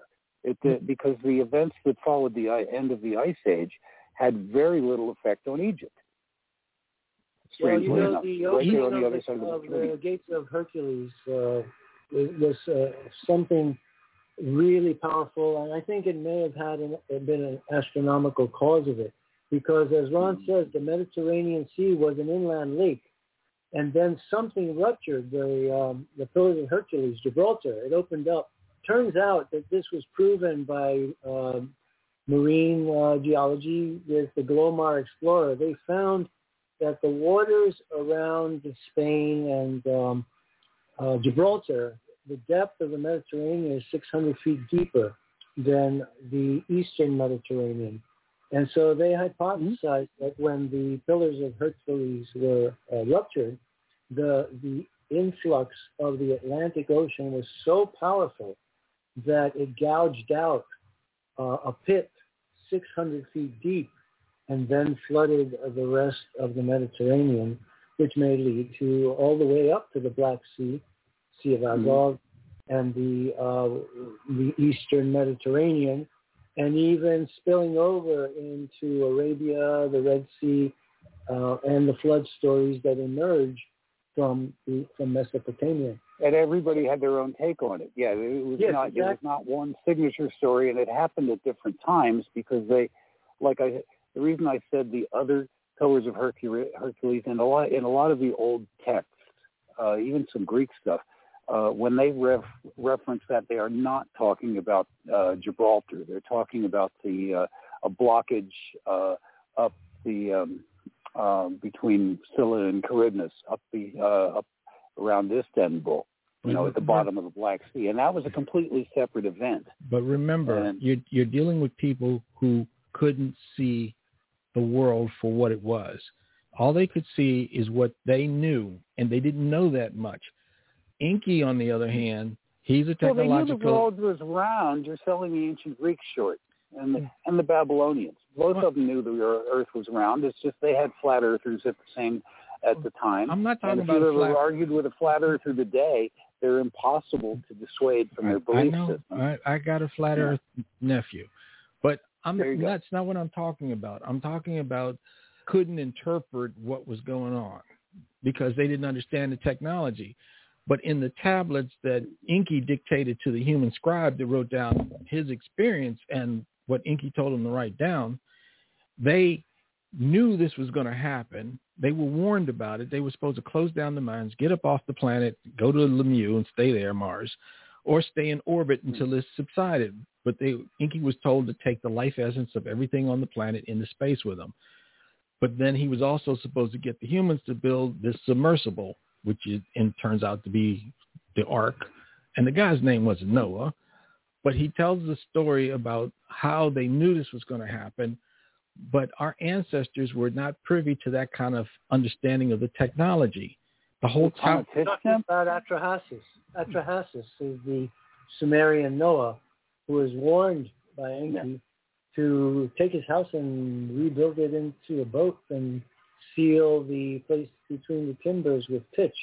But I'd like to step back from terrestrial cataclysms and, and look at the solar system and contemplate various cataclysms that disrupted the whole solar system in ancient times. Cataclysms that caused the uh, the destruction of the planet that created the asteroid belt, the entrance of Venus into our solar system, which uh, eventually wound up in that orbit uh, between Mercury and Earth. Its year is long, its uh, day is longer than its year. It seems to orbit in, uh, in a rather odd direction. Um, then the formation of the moon, which is now ascribed to an impact by uh, a hypothetical planetoid named Theia, and supposedly formed within one month. That's the latest. Uh, when I went to the uh, American Museum of Natural History, Hayden Planetarium, I saw a, um, a planetarium uh, presentation of the formation of the moon, and they said that Theia came in from outside the solar system, a foreign body. It impacted the Earth at about 18 kilometers per minute. So a slow crunching, scraping out of the Pacific basin that it carried off terrestrial material and the waters and material from Theia that then started to orbit the Earth. And here was the shocker. They had put all of this information that we've gathered on astrophysics into three super, uh, supercomputers, Los Alamos, uh, NASA's other one, and one in Japan. They compiled the data, and this one was really what floored me. They said that the moon coalesced within one month's period of time. That the material, the the water, the material, terrestrial material, and the material from Theia started to orbit the Earth like a ring and then agglomerated into the moon within a month's time. That's I what they dearly love the Hayden Observatory, but the uh, or the Hayden Planetarium, but the uh, I don't buy that story at all. garbage Well, in, garbage telling out. But hey, Well, let's let's look at it from the Right. the, the tablet standpoint. Okay. Why? Why? What- He's what? got science. You've got you've got ancient uh, Yeah, but- Sumerian tablets. Well, I think the tablets were the science of ancient times, Ron. Let them have let them have a say. Well, you know? yeah, they were. They're I'm older than the Bible. They're over. The, they're older than the Bible. They're older than the the uh, Dead Sea Scrolls, and it's it's a dictation from somebody who understood the technology to a human who had no clue about the technology. Okay, but it, if you listen to what he said, is that the God, I'm losing my thought now. Um, We're talking about the moon here, yeah, the moon. formation The, the moon. this planet was between Mars and Jupiter. Okay, it was called Tiamat. It was a watery planet. Their planet cuts across all the orbits of the sun of, of the planets in, this, in our solar system like a comet. One of its moons smacked into that watery planet, breaking it up, creating the asteroid field. A chunk of it came in this orbit with the water, reformed, dragging the moon that hit it in the first place, and they both came in and coalesced in this orbit, and that's what we're on. And the story goes that Marduk, Nibiru was also known as Marduk, shot an arrow into the heart of Tiamat. And Tiamat was the planet, that this planet was the watery planet. But they took that parable and these guys have interpreted it as literal and Marduk slayed Tiamat and created the Euphrates and Tigris rivers and, and then the rest created the continents of the planet. And I'm going, how can you create the continents of the planet after you've created the, the, the Euphrates and Tigris rivers? It didn't make Exactly. sense. But that's not what the book says. The book doesn't say that. The book says this is it's a parable about Marduk Nibiru, one of its moons smacking into Tiamat, breaking it up. Parable, good word, Yeah. good word. Better than even better than fable. I Right. do you know there's a Chinese myth that involves the moon goddess. Robert can jump in on this one, and her husband, uh, the uh, who was the great archer, and they had a little prob. They had a little problem where there were nine. Uh, instead of the sun doing what it's supposed to do, there were nine suns in the sky. Five sons. The- Yeah. But you're right. You're right. The five. number varies, and he had to shoot all da- shoot them all down, but one with his magic arrow, and that uh, stabilized everything, and so that was great. But in spite of his greatness, his- Why you? His name was you. Why you? you're right. Yeah. Yeah. And uh, thank you. Yeah. The uh, and he was, uh, but he wanted to become not just the ruler, the immortal ruler, and so it got into that whole uh, mishigash about the um, immortality serum, and his wife took it John and and That's fled John to the moon to keep it, keep him from becoming immortal. Guys, can, Okay, I, can guys. chime in? We're coming up on a break. Oh, oh, we. Okay. Yeah, we're about uh, Okay, Andrew's up, and then give Andrew the the gavel. The baton. baton. Pass the back. baton. Yeah, the Or give him the baton. Thank you. Give him the Yeah, yeah. All right, guys. Uh, when we come back, uh, we're gonna we're gonna hand it over to Andrew and and we'll keep this debate going because this is getting interesting. I like it. All right, you're on the other side of midnight, and uh, we'll be right back after this break.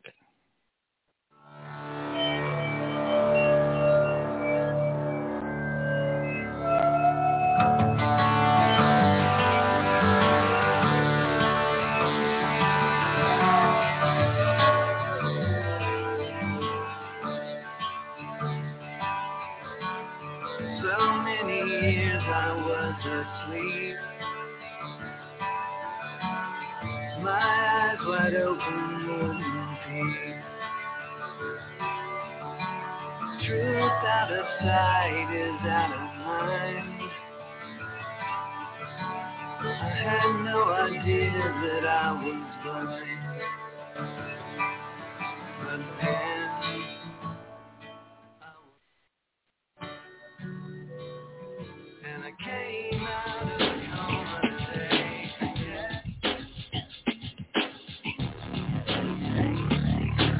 The other side of midnight.com. Talk radio with pictures on demand.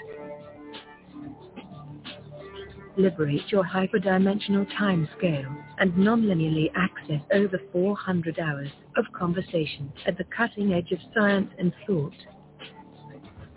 Join Club 19.5 to get access to exclusive content that fits your interests and time schedule. Filter episodes by guest or subject. Membership costs $9.95 a month, 33 cents a day. Talk radio with pictures on demand. The other side of midnight.com.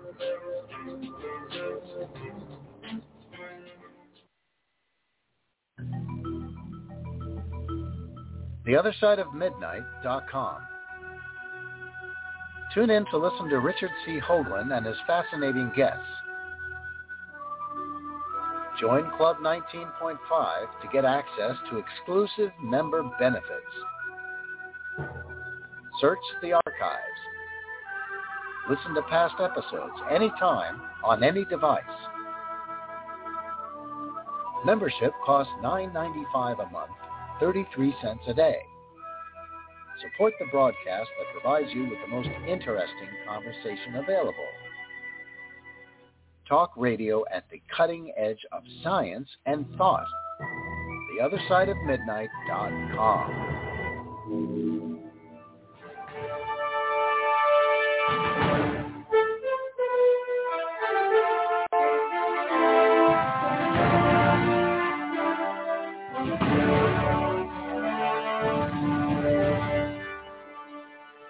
And welcome back to the other side of midnight. I'm your host, Keith Morgan, and we're having a great conversation. We're going to come to Andrew now, and we're going to talk about uh, some of the things that he's got on his mind. So, Andrew, you want to take it away? Yeah, thank you, Keith. So I think it might have been Ron that said this, or maybe it was Robert, but somebody mentioned the grumpy gods. And I thought that's such a salient point because, you know, in many of these ancient human fables, myth stories, etc., the gods tend to have pretty human-like characteristics. It's like a um, it's like a soap opera. It's like a grand epic soap opera most of the time, and um, you know who are we talking about? These grumpy gods, you know, and and and I, and I reference again this time now because you know as we know we've had a pretty shock to the to the planetary system for the last two years, and we continue to go through more waves of um, either contrived or organically happening events. Um, and we don't need to get deep into that. But, you know, is there somebody or something steering events that are that continue to be grumpy with human beings? And when do humans finally graduate to be fully functioning, sentient, and independent beings in this universe? I know, I know. Those again, those are huge questions, but you know, we're, we're seeing. Uh, uh, let me reference another thing. So, one of the guests that's been on uh, the other side of midnight is a friend and colleague of mine, and we also coach together. Our our youngest sons, baseball. Uh, so you guys were right, well, folks. They were talking, wondering where I was, and I was coaching baseball. But the it's baseball is, cabal. Yeah, I brought it back in. But Arun Selvaraj, and he is um, from India and he actually uh, you know heard of Richard in India. You know, there's a billion people there, and people are listening there too to to Richard very keenly. And you know, he talked about a time, at least in in the Hindu culture, where the gods mo- walked among us, and that's a recurring theme everywhere. And then suddenly, in India at least, the gods were gone, or at least they disappeared from view. And I, I guess my my point is, we're, we're looking at you know some grumpy, powerful people who either have we've inherited qualities from them. Ron, you and I have had these these these conversations before, and that maybe human beings have something that they didn't want us to have, and you know, maybe our torch is too bright, but we just haven't figured out how to work in a cohesive way to sort of propel ourselves. And I think people are there. I want to read a very quick piece, and then I'll I'll I'll, I'll give over the gavel. Now, this is something that I wrote about and I talked about on the show before. You know, Elon Musk, he has repeatedly said we have to go to Mars because we don't want to go through another dark ages, and that's a very interesting reference. to have to start humanity all over again. And of course, I think he's referenced nuclear war uh, potentially happening on Earth again. But there was a study done in 2016 uh, by a research group called the Blue Marble Space Institute of Science, and they were out of Seattle, Washington. I don't know if they're still around, but they penned a report outlining how human colonization on Mars would require autonomy from Earth-based governing. I'm going to read just a little bit of this, something that I had written about this, and then you guys can comment. What I'm saying is that I think there are human beings that are preparing to reclaim our heritage throughout the solar system. So here it goes. The report was titled A Pragmatic Approach to Sovereignty on Mars, and it combined elements from three treaties, the Antarctic Treaty System, the United Nations Convention on the Law of the Sea, and the Outer Space Treaty. The OST decries or decrees that the exploration and use of outer space shall be carried out for the benefit and in the interests of all countries and shall be the province of all mankind to ensure that space is free for exploration and use by all states. While acknowledging the tenets of the 1967 Outer Space Treaty uh, have been thus far successful in maintaining peaceful international relations in space, and let's think of the Russians who have said they will continue to, I think, work in in cohesion with everybody else in terms of the space station. The authors suggest that it's a main non-appropriation principle could be challenged by the inevitable commercial interests of private corporations. Huh, Elon Musk, anybody? Among their rec- recommendations is the idea of a Martian government loosely based around a central administrative secretariat with local power residing in the hands of the Martian settlers and cooperation among the various colonies being the main feature for future dispute re- resolutions. Another recommendation suggests establishing preserved planetary parks on Mars. And this is one small paragraph and I'll stop. In an attempt to accept the inevitable and in order to staunch the potential harmful effects of human colonization of another planet, we propose a model for colonization that will preserve large swaths of Mars, listen to this, for scientific, aesthetic, historical, cultural, environmental, spiritual, and a variety of other purposes, as well as to allow human settlement with economic and commercial goals to occur. So there are people making plans to get humans organized to start putting our tent posts down on a place like Mars. Now, are we going to be able to do it, or are the grumpy gods going to come grumpy? And who are they? Hmm. That's a good question. Yeah. I think it's the Anunnaki. Uh, oh, again with the Anunnaki. Yeah, the uh, that's a good name for them. I mean, it's it's uh, variations of it pop up all over the place, but uh, no, I don't think. I think that there's. I think that they're already integrated into our cultural matrix. You know, they're not. Uh, they they don't maintain the distance they used to, and so therefore they don't stick out. You know, they've got their they've they've got their fingers in a lot of earth pies. I think might say that's my opinion. Whoever they might be, and I think there's lots of them. You know, I don't know that there's a simple answer because I don't think it's a simple universe. I think there's many, many cultures out there. And of course they're going to exploit and of course they're going to try to dominate if it's to their advantage to do so. You know, it's uh, you could count all the examples of absolute um, uh, absolute compassion and uh, I'm, I'm sure. Why am I not thinking of the word? You know, do-gooders. There, there, there, there isn't. There aren't a lot of do-gooders in history, and they usually get screwed themselves if they try. So, in terms of whole cultures, yeah, you know, I, I think it's perfectly plausible that some race exterminated the dinosaurs to make it easier for the hominids to to develop. Uh, uh, I could explain the, the disruption of the planets in two or three minutes. Don't know if it's right or not, but there's lots of simple answers. You know, it's. Uh, but yeah, they're coming back, uh, but except I think they're already here. But there Actually, may not. Be, hmm, go ahead, Edgar Richard, Robert. Edgar Cayce said that that was uh, a decision of uh, greater minds than ours. That it, the dinosaurs were overrunning the earth and humanity would never have evolved. So the decision was made on a cosmic level to destroy the dinosaurs. It was remarkable, you know, that Edgar Cayce was writing these things in the 1930s, and he said that there was a a cosmic cataclysm was directed at Earth in order specifically to destroy dinosaurs so that humanity could emerge. But I'd like to take a moment to kind of rehabilitate the language. There's a word that uh, Ron used before, and uh, it, it's really slung uh, in uh, mass media as if it's a dirty, filthy, despicable word. And the word is speculation. And I would like you to understand the original meaning of speculation, which comes from the late 14th century. It means intelligent contemplation, consideration, active looking. In the Old French, speculation, uh, I said that with a German accent, by the way, close observation and rapt attention. and then late Latin, the Vici version. Observation, yeah. uh, to observe, to look at, and to view, meaning pursuit of the truth by means of thinking. So I think that the greatest act of speculation of the 20th century was Einstein's relativity theory when he said, I was doing a thought experiment. A thought experiment is speculation.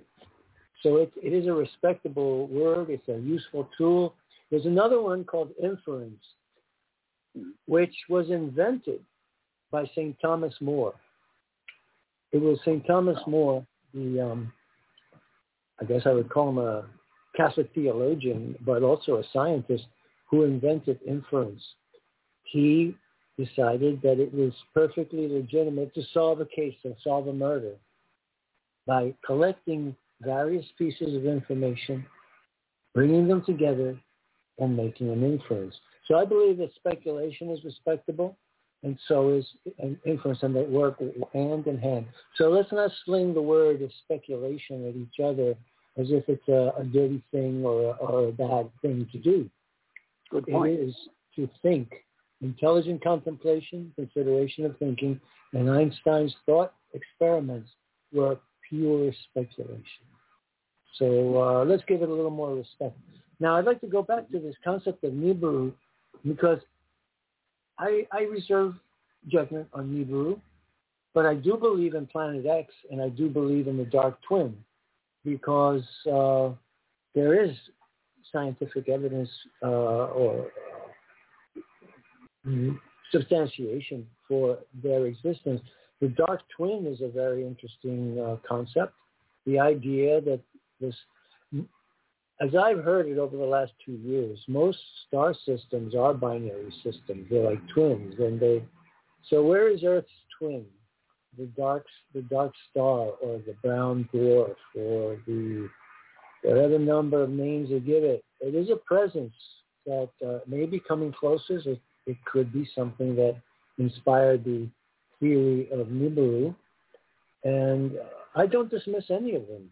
I keep an open mind and I, I kind of see them overlapping and nesting together as uh, possible ways of, of explaining these myths and legends. And myths and legends have a, a nugget of truth around which the myth and the legend is woven.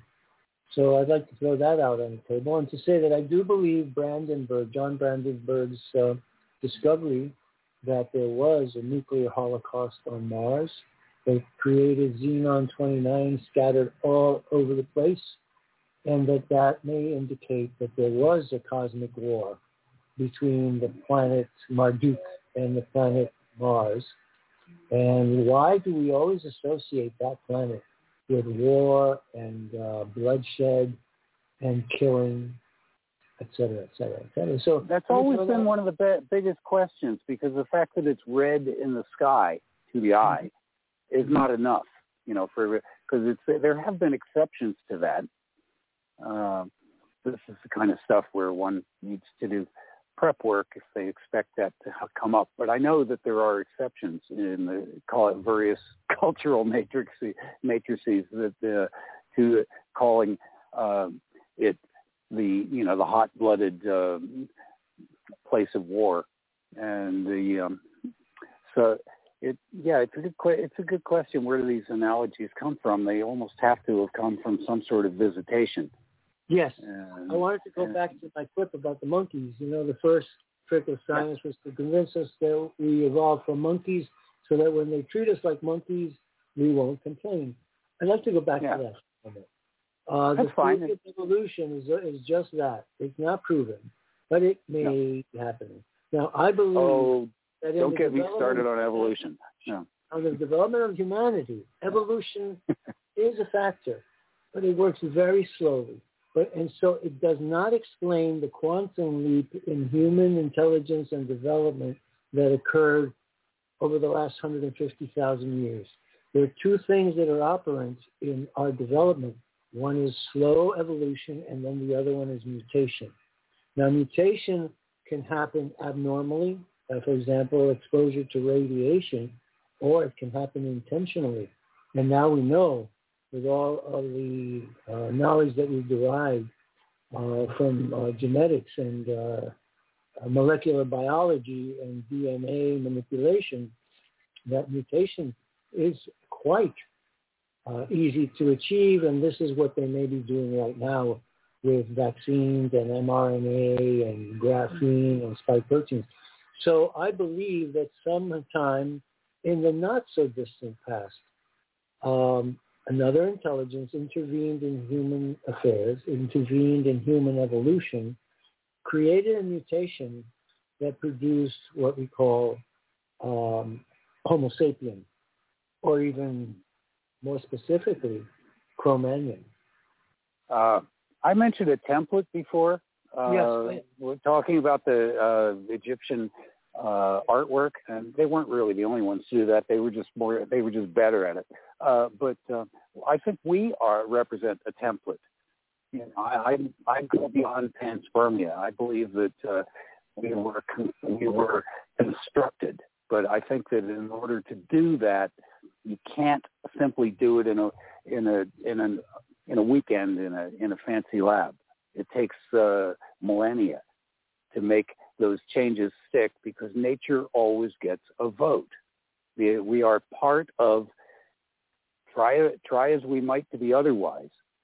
Uh, we're part of the environment. We're part of the overall matrix, and so therefore, uh, any changes have to be done slowly so that they can be sort of fit into the local um, um, the local milieu, and I think that's what happened. And I was just I just ran across uh, another uh, debate paper last week about uh, where did Neanderthals come from, and that's an easy place to start for people to think about this. I mean, there is no question from the uh, archaeological record that Neanderthals uh, and the what are now known as anatomically modern humans, and I apologize for all of the scholars in the world that we can't say Cro-Magnon anymore because somebody decided that that wasn't right.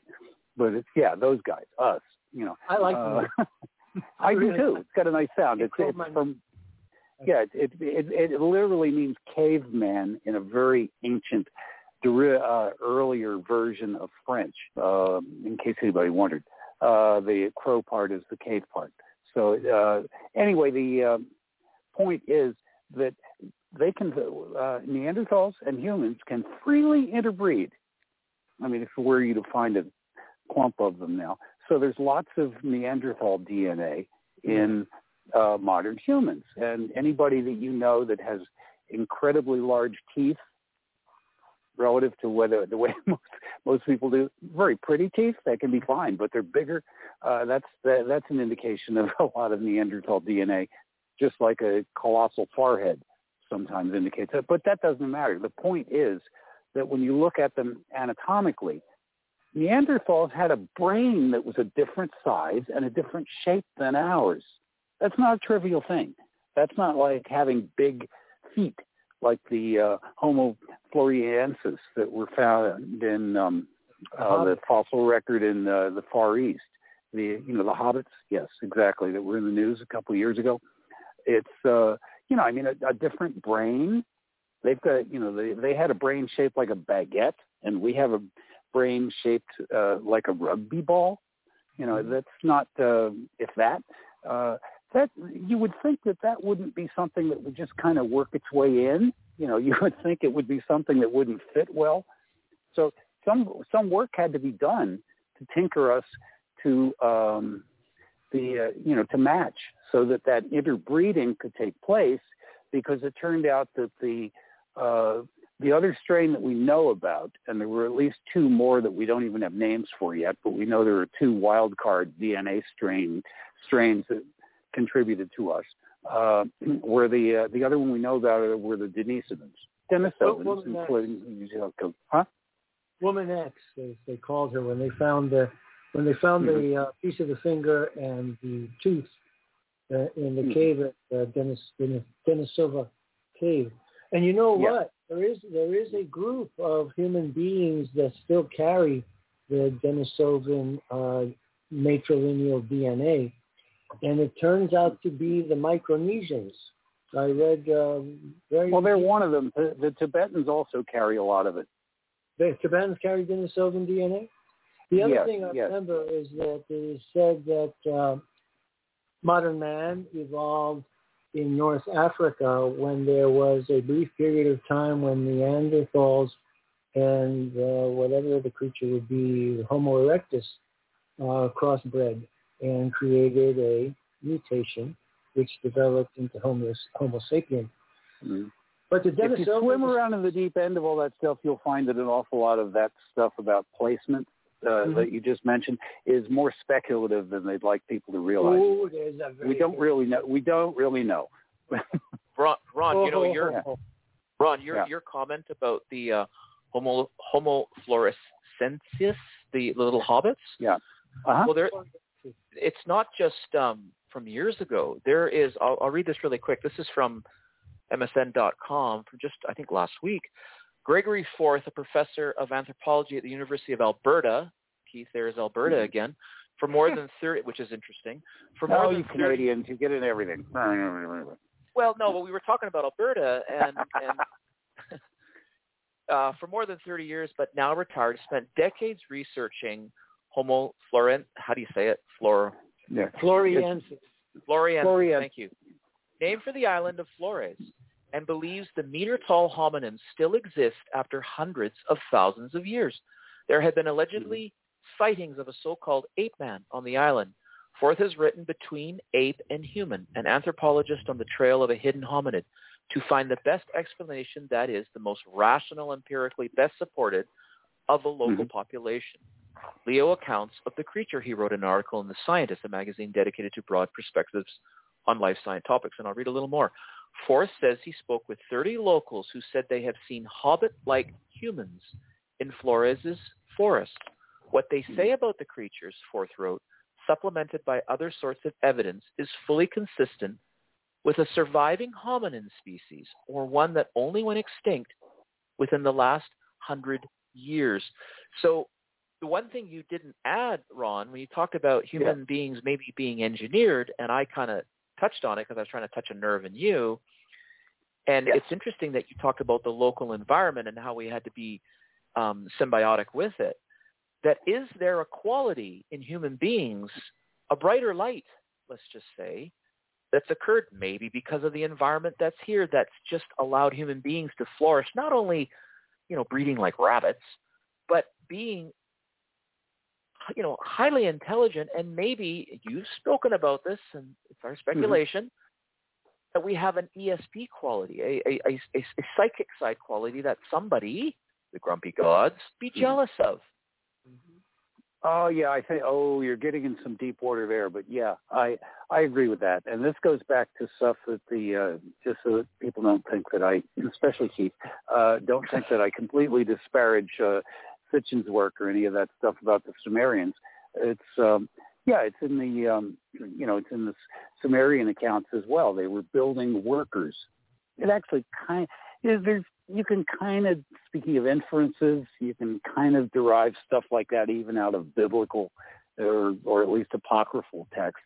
That the um, yeah we were supposed to be a worker species, you know, and they therefore that meant that we were going to be an inferior version of them and what they were doing wrong as far as the rest of their cultural background was concerned was duplicating themselves because all of the other things, the simulacrums, the grays, anything like that were uh, inferior. They weren't as, you know, in, in musculature and in uh, in day-to-day intelligence, all this other stuff. But when they started tinkering with us, uh, we turned out to be, uh, oh, what's the term from my favorite movie? Particularly robust. And we're, uh, we were, we sort of outgrew the engineering, which was why it was probably proscribed to mess around with uh, uh, simulated humans. You know, you, uh, you could come close, but you couldn't do the exact same thing. That's my speculation about this kind of stuff, and that involved mental things. And it's really that's really a rabbit hole. Start talking Well, about but- different different varieties of telepathy and everything else. So I don't know if we got time to do that. Well, no, Ron, it's it's but it's just like uh, it, it, it's it's qualities because I mean what we've seen in the last two years, no matter your political perspective, is some sort of attack on humanity. And you also said that, hey, I think that the grumpy, I call them the grumpy gods, small g Yeah. folks, are among us.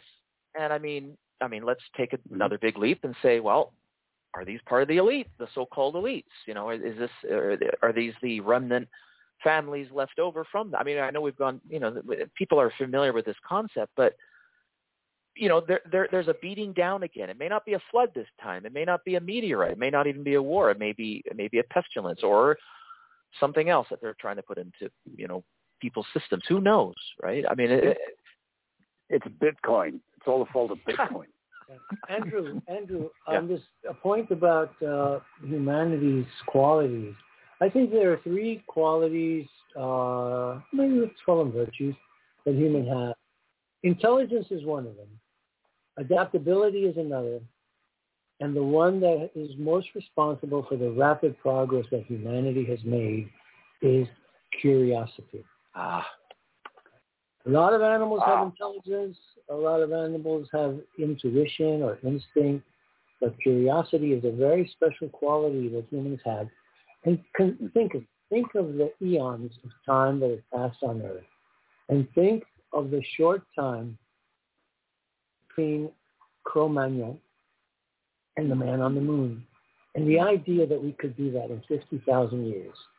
The the blink, even quicker than the blink of an eye, is uh, is fantastic and inspiring, and says to me that we are being guided by an inner spirit, but also perhaps by a shepherd.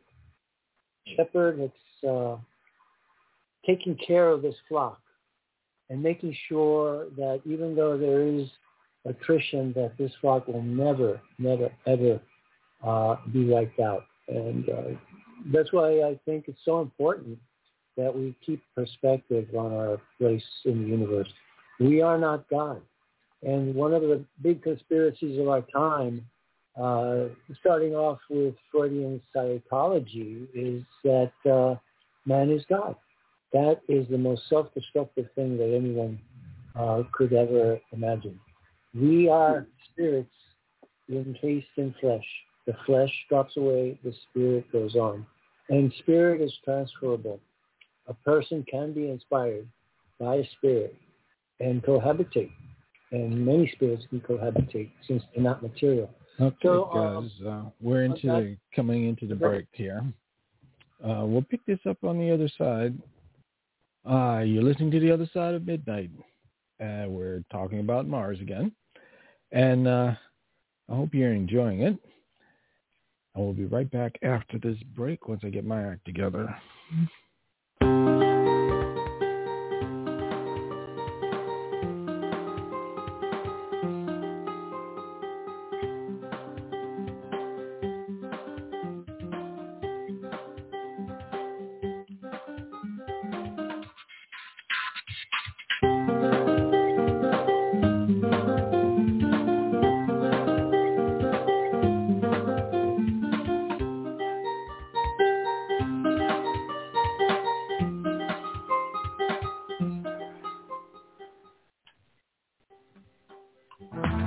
Richard C. Hoagland here.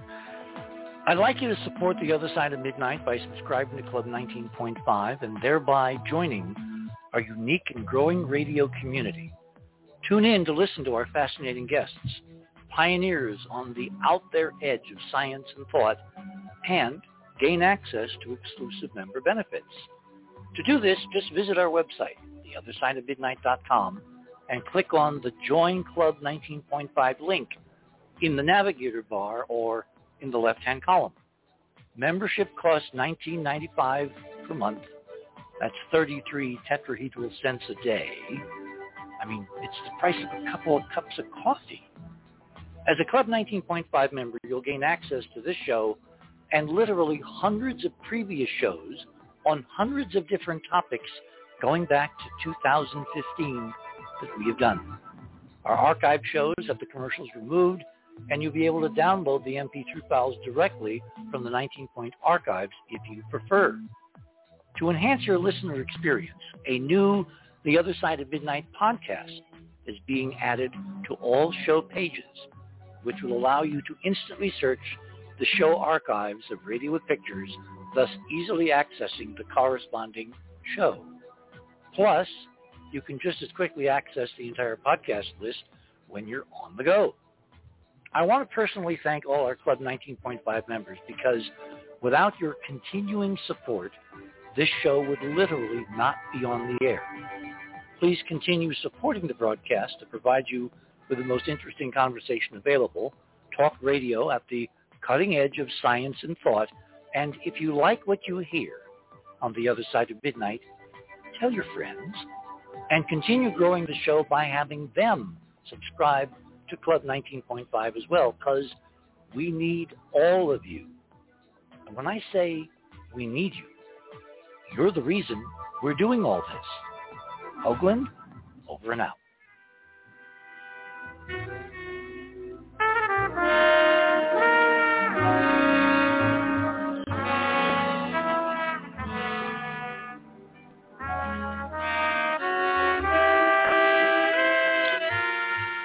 And welcome back to the other side of midnight. Uh, as we continue our conversation about Mars. So, guys, where did we leave off? Evolution. Actually, we should go back to Mars. Yeah. Yeah. Oh, go ahead, Robert. If I may, if I may, I'd like to talk about a couple more pictures that I have here, and um, one one of them. I'm going to go back to number one in, in a little while. That's a really interesting thing. The echoes of the black holes chowing down on stars. So we get to hear that.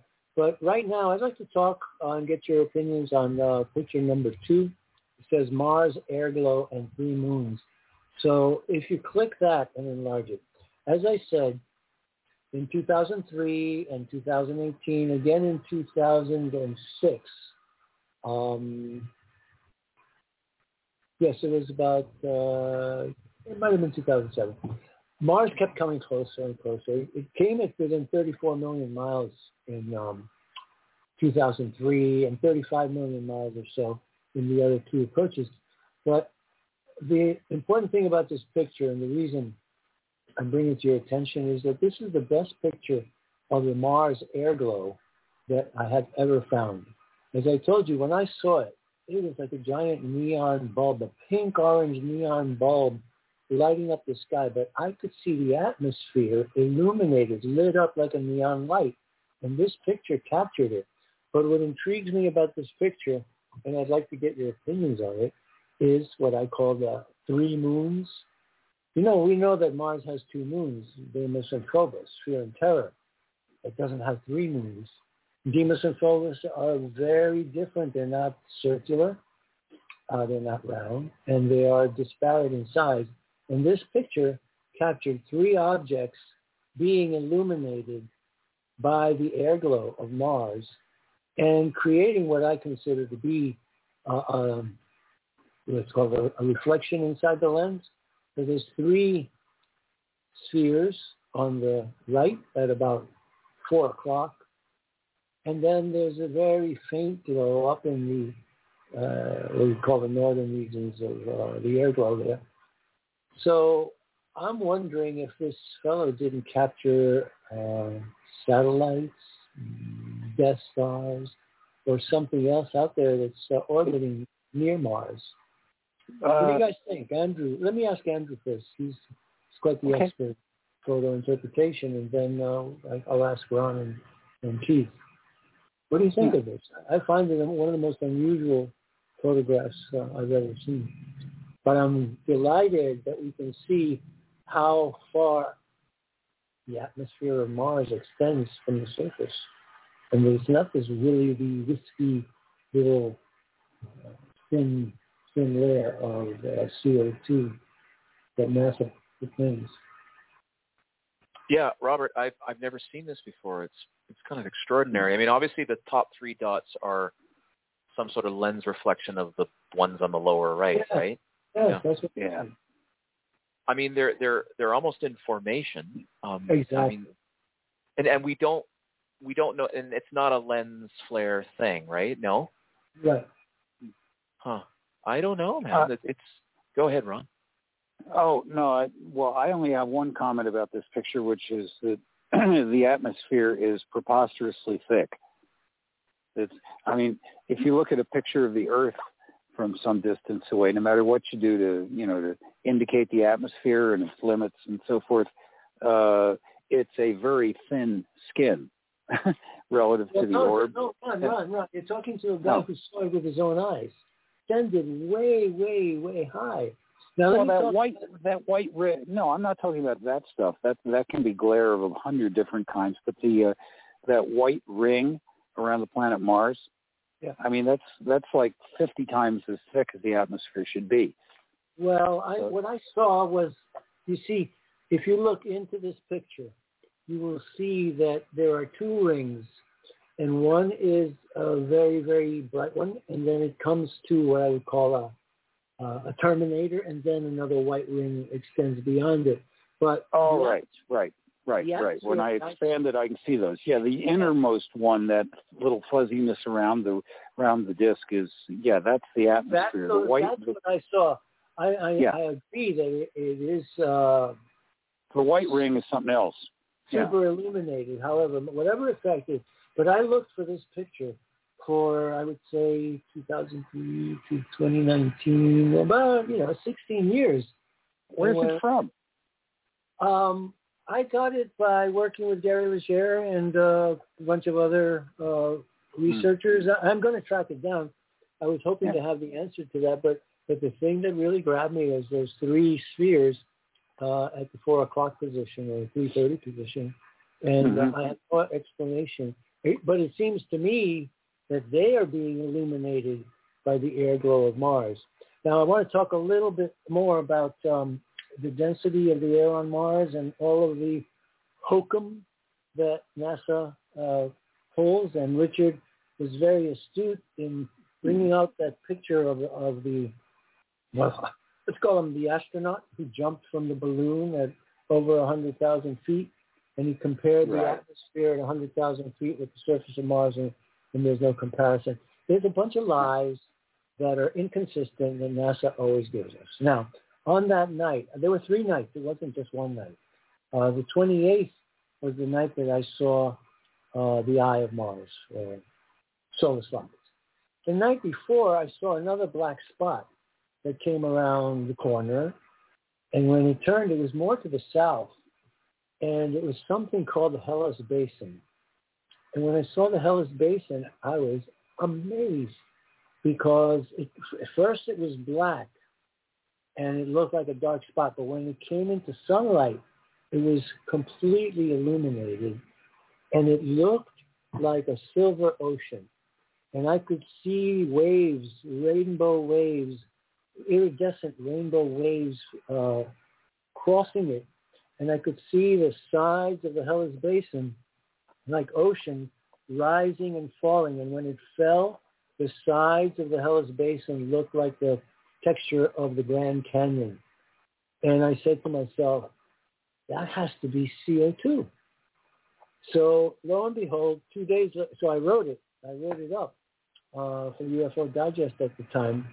And two days later, NASA came out with this story that the Hellas Basin is a sea of CO2, that there is a permanent ocean or lake of carbon dioxide being contained by the pressure of planetary winds that are blowing over the Hellas Basin and creating a lid, like when we boil water and put a lid on it and, and the vapors are contained inside.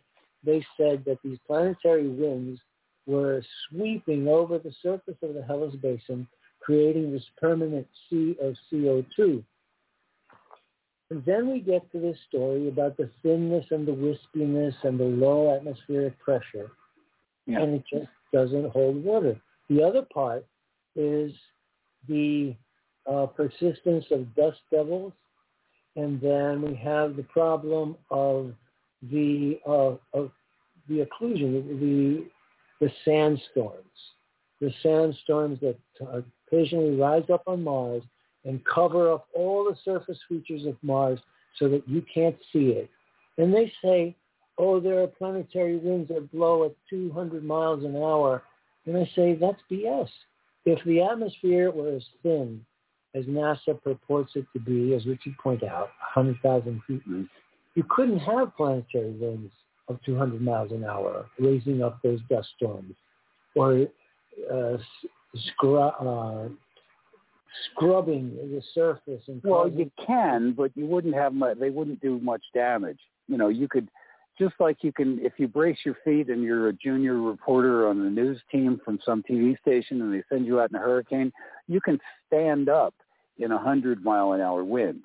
yeah, but you know, the- but the, On Mars, the 300 mile an hour wind wouldn't knock you over, and it certainly wouldn't pick Matt Damon up and throw him across the landscape. I don't agree with that. I don't think that molecules as dense as they, uh, so far apart that the atmosphere is as uh, dense as they say it is, 100,000 foot altitude on Earth.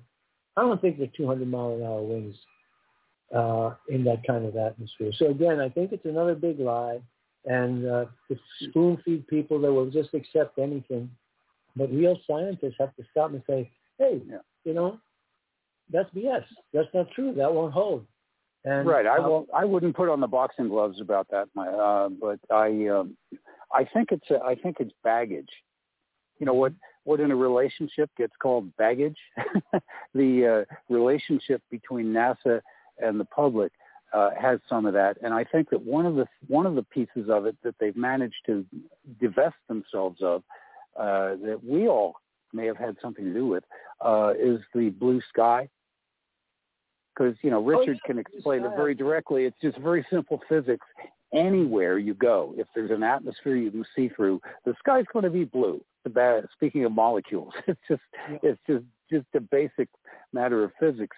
And so they've been, but they wanted for some reason to make Mars look inhospitable to um, potential visitors, and so they pitched that whole orange sky thing uh, from the beginning, and now they've got a way out of it you know, they started about two years ago. They just started all of a sudden. Um, more and more of the pictures show the blue sky. So you know, looks you more can be perfectly. like Arizona and Utah to me as the years go Yeah. by. Let's talk Yeah, Hey, you about Robert, get- Robert, Chinese pictures. Yeah. Yeah. Yes, Andrew. um, Hmm. those three little orbs or balls or whatever in that photograph, you, it did remind me. Okay, so this is maybe a bit silly, but it's funny how the premise for this is is rather interesting. Do you guys remember? I mean, I, I never saw it. I was really young, but the uh, so-called April Fool's Day joke um, um, broadcast, British broadcast called Alternative Three. Yes, I remember that. Oh yeah, Yeah, so yeah, hoax documentary television program broadcast once only in the United Kingdom in 1977, and later transmitted in Australia, Canada, and New Zealand as a fictional hoax. Uh, hoax purported to be an investigation. This is from Wikipedia. Investigation into the UK's contemporary brain drain. Alternative 3 uncovered a plan to make the moon and Mars habitable in the event of climate change and a terminal environment catastrophe on Earth. Now, let me just scroll down. I mean, it was there was an actor that played an American um, uh, astronaut, et cetera, et cetera. But let me read this. It was claimed that scientists had determined that the Earth's surface would be unable to support life for much longer. It's a familiar story. Due to pollution leading to catastrophic climate change. Physicist Dr. Carl Gerstein, played by Richard Marner, that's the actor who played him, because it was later told it was a show, claimed to have proposed in 1957 that there were three alternatives to this problem. The first alternative was the drastic reduction of the human population on Earth. Huh. The second alternative was the construction of vast underground shelters to house government officials and a cross-section of the population until the climate had stabilized, a solution reminiscent of the final, finale of Doctor Strangelove. The third alternative was the so-called alternative three, was to populate Mars via a way station on the moon. Now, the reason why I bring this up is because at the end of that like fictional show was reportedly a a, a video, a tape of a, yes, a, a joint, landing. yeah, a landing on Mars by a joint Soviet-American um, uh, probe, you know, with Mhm. guys, people on, you know, manning it. And at the very end, uh, they land on the surface, uh, you know, in this fictional show, and something moves under the under the Martian, you know, sands. But the reason why I bring this up is because in the in the sort of crappy videotape of this of this flyover of what looks to be again ancient ruins on Mars, it's very peculiar. It reminds me so much of what we're seeing now in Yeah. um, Gale Crater, et cetera. But Robert, Mhm. if you slow down that video and take take it frame by frame, there's these tiny little balls whizzing around in the background of this Oh. so-called fake video. And I'm thinking, why would the makers put these super fast little ball things, so referencing your three orbs around that strange image of Mars, in this fake alternative three, why would they bother putting little flying sentinels, kind of as, as the sort of uh, fake American uh, Soviet landing is happening? Is all these whizzing, basically ape, U apes? What is it, Robert? That what they call them Yeah. now? Yeah, again, going back to the, the monkey phenomenon, they they renamed UFOs UAPs. And I say to people, that's a sick joke, you know. Like again, they all ha- they always have that little giggle. The correct pronunciation of the new name for UFOs is not UAPs, it's UAPs. Talking to us. UAPs. Right. But anyway, I just I want to talk about what you just you, reminded me of it. I just wanted to bring that up. And, and again, Yeah. it's, in the it's in a fictional, mythical place, right? But Yeah, but listen to this. You you brought to mind something that's very very important to me. I've seen that film three times, and it was made in 1967. And now you and I and Ron and the crew here, we know what Mars looked like, but they didn't know that in 1967. Hmm. And that overflight, that landing, is so realistic to me. I know it's crazy, Robert. Isn't it? It- It's It so is. realistic. And like, how could they possibly have known that much to make quote unquote a fake video? I know. It's not really an answer, but the Brits have a have this brilliant um, uh, ability to uh, work bleeding edge science, uh, theoretical and otherwise, into their fictional stuff. It pops up in strange places like Doctor Who. It pops up in things like that. I, I'm not surprised. It's likely people that are maybe it's because everybody that's really in charge of the secret projects in the United States works for the government or is, you know, contracted through Harvard or something like that. And in Great Britain, hey, you can you can go catch them at the tavern. You know, I don't know, but they seem Have you ever seen the film of supposedly the International Spaceship Columbia orbiting Mars? And it's got Mm. a window view. It's film. It's not videotape. It's actual film that Uh-huh. uh, saw a couple of years ago. And again, when I look at it, and I have seen Mars, and I've seen the atmosphere, and I've seen the weather on Mars, I said, man, this this looks so real, and it's shot through a uh, a bubble, a bubble window, like a blister window, sure. you know, heavy metal, uh, heavy metal fastenings, frames, kind of like the riveted frames. like the I've uh, seen that. Millennium Millennium Falcon window type of thing. It's a very impressive little piece of um, of video. Hold on, Um, Robert. Did you say did you say a shuttle?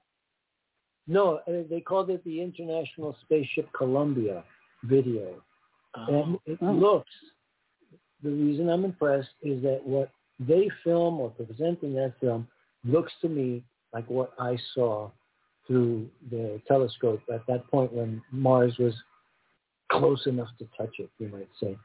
Um, the other things that I remember are so remarkable is that there's there's a there's an icicle mountain at the south pole of Mars that looked to me when I saw it. It, it looked it was extremely high, but it looked like the tip of a pencil. And I said to myself, "Oh my lord! It looks like God could take that planet with his fingertips and spin it on that little spindle. And uh, only once have I seen one picture that is uh, close to it. My my friend uh, um, Kevin Kevin Steele was a radio announcer. And he did a lot of work. He found one picture that that showed uh, something similar to it. But let me take a break from this for a moment. I don't want to miss the opportunity to let you hear this uh, this sound, not this sound that's going by, which is the siren in the background. New York City. No, no, something something better. It's going to take no. me a second to set up so that I can screen share so you can hear this. And mm. this hmm. is the sound of black holes eating up a star. So uh, let me just slide the switch here for sound, and you guys tell me when you see the screen, and I'll, I'll play this thing for you. It looks like play sound. Let's go back. Yeah. Guys, can you hear that? Yeah. Oh yeah. Okay, so let me play that. And, and folks, it says researchers have detected eight new echoing black hole systems in the Milky Way, and they sound like passing through a near wind tunnel. And intriguingly, the echoes reveal hints about the black holes in galaxy evolution. It should say galactic evolution, but who's going to, you who's going to correct them? Anyway, here goes.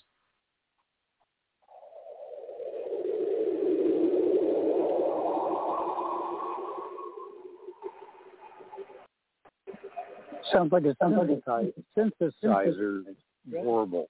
Yeah.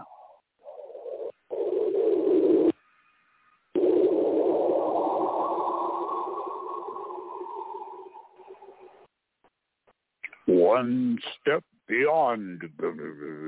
Oh yeah, I missed the I missed the music. Sounds like 50s theme music. Where, yeah, where's that from? it does. yeah. yeah. Well, it's in space.com, and I thank space.com for that. It's oh, great, ah. and and I thank the New York Police Department and the, the fire department for this one. They sound remarkably alike. yes, they do. As long as it's not your building. Uh, All right. Let me knock off the Chinese, okay? Give me a shot. Thank you. Okay, here we go. Picture number three. Mars Chinese Zhurong fake photo. We've gone over this. If you, uh, what's wrong with this picture? Uh, let's start off with the sky is wrong with this picture. Let's start off with, uh, let's continue with, for me, the horizon is way too close. And so, again. Mm-hmm. Horizon's what, only like six or seven miles away on Mars. It's not very far. Well, it doesn't. Uh, it doesn't compare to the uh, the NASA pictures and the Perseverance pictures that I've seen. I just don't think I don't buy it. Why but is anyway, there a single boulder sitting out there in the middle of nowhere? Yeah, you know that's an interesting thing. It's not. It, it doesn't look like a boulder that impacted. No, no, no, no, no. no. All, no, all the way no. to the right, all the way to the right in the corner, up, up, up, oh. up. Oh up. no, that black thing. They now here's another hokey story. They claim that that's the canopy that covered the parachute, which they deployed at very high altitude. They claim that it came down and landed right next you know, right next to to the lander. So anyway, I think it's uh, a typically phony Chinese picture covering up the yeah. fact that they failed. And Ron knows that I said I was going to use remote viewing to uh, sabotage that thing. I was going to break its wheel and throw mud on the on the lens and all that stuff. Yeah. And we have seen very. And then the fake photo. Remember the self portrait, Ron? Mm-hmm. That um, all our friends said that can't be real because it's photoshopped. Now, for me, the proof is in picture number four, in which I enhanced this photograph. I took a section, that section where the supposed uh, cover for the parachute is lying over there uh, on the horizon, as Ron says, seven miles away or six miles away. Mm-hmm. But when we look at it really closely, and I uh, inverted the colors, you can see that the background is a patch quilt of different areas of black and gray, and that the that the supposed cover of the parachute has jagged, serrated edges. And this is just one sample. it's cut matte. It's cut matte. It's it's it's you know it's visual yeah, matting. Yeah, like yeah. a silk screen in the background, and the background mm-hmm. projected a, an orange light. and they put a, a, a, a cut and cut and paste a prop in it. So I don't believe any of the surface pictures. I do believe that the orbiter is taking really, really very good pictures. Some of them, some of them, because they came out with one picture of Mars, the entire planet, and I looked at it and I said, "This is phony." And I sent it to my friend, our friend Robert Stanley, and I said, "Robert, what's wrong with this picture?" Did it for about a minute, and he said, "All the stars are wrong." And the fact is, we here on Earth know our constellations, and if we were on the planet Mars, we should see the same constellations and star patterns. So China had uh, photoshopped this picture, a really nice picture of Mars, but if you looked at the background, it should have it would have been in another galaxy because none of the constellations, none of the star systems that we know from everyday everyday everyday experience or every night experience on Earth were there. It was a fake sky. So why show a picture of a real planet and fake the stars in the sky?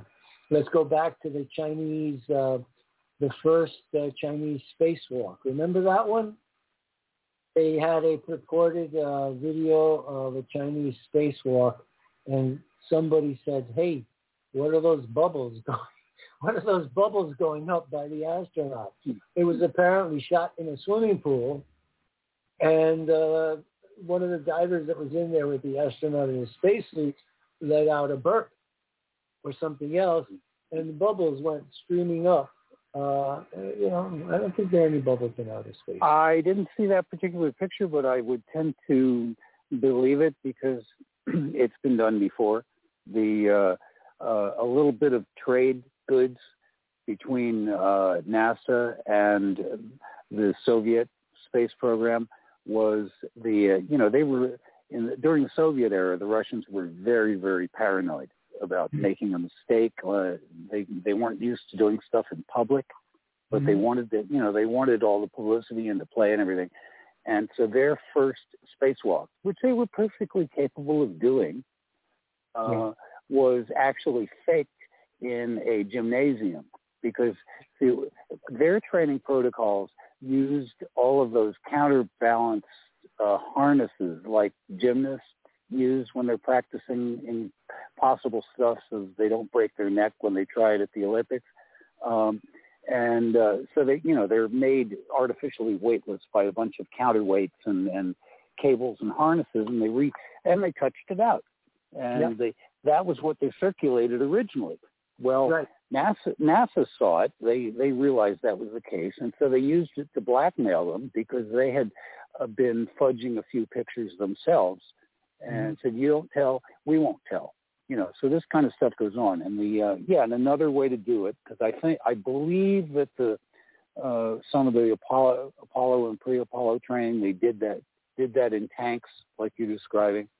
Yeah, and I think that so if that's what the Chinese were doing, were doing yeah, yeah, that they government yeah, typical. Communists, communists can't can't lose face, you know. Okay, guys, yeah. uh, we're yeah, we're coming up we'll on the bottom of the hour.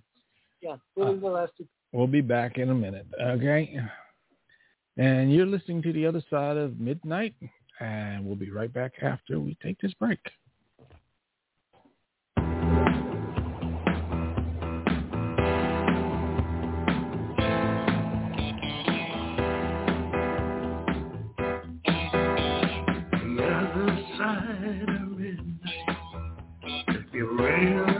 Listen hard, you can hear what the universe is saying.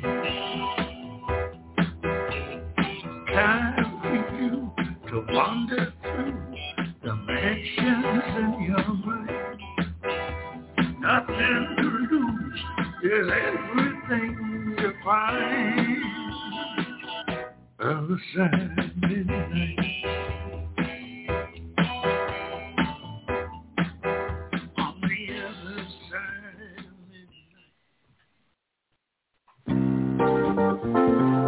theothersideofmidnight.com.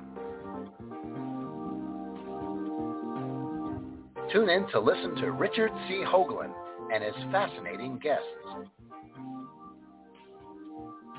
Join Club 19.5 to get access to exclusive member benefits. As a Club 19.5 member, you'll gain access to the rest of this show and all previous 350 episodes. Membership costs $9.95 a month, 33 cents a day. Support the broadcast that provides you with the most interesting conversation available. Talk radio at the cutting edge of science and thought.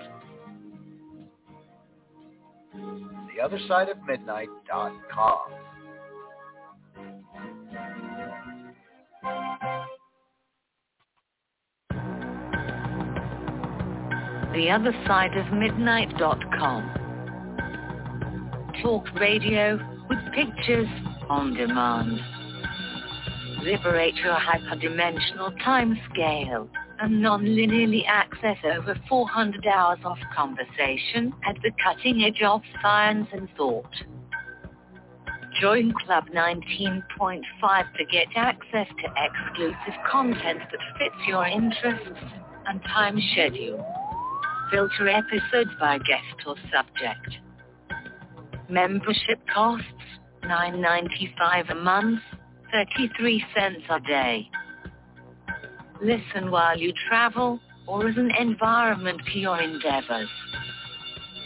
8 cents an episode, two and a half cents per hour of content. The other side of midnight.com. The other side of midnight.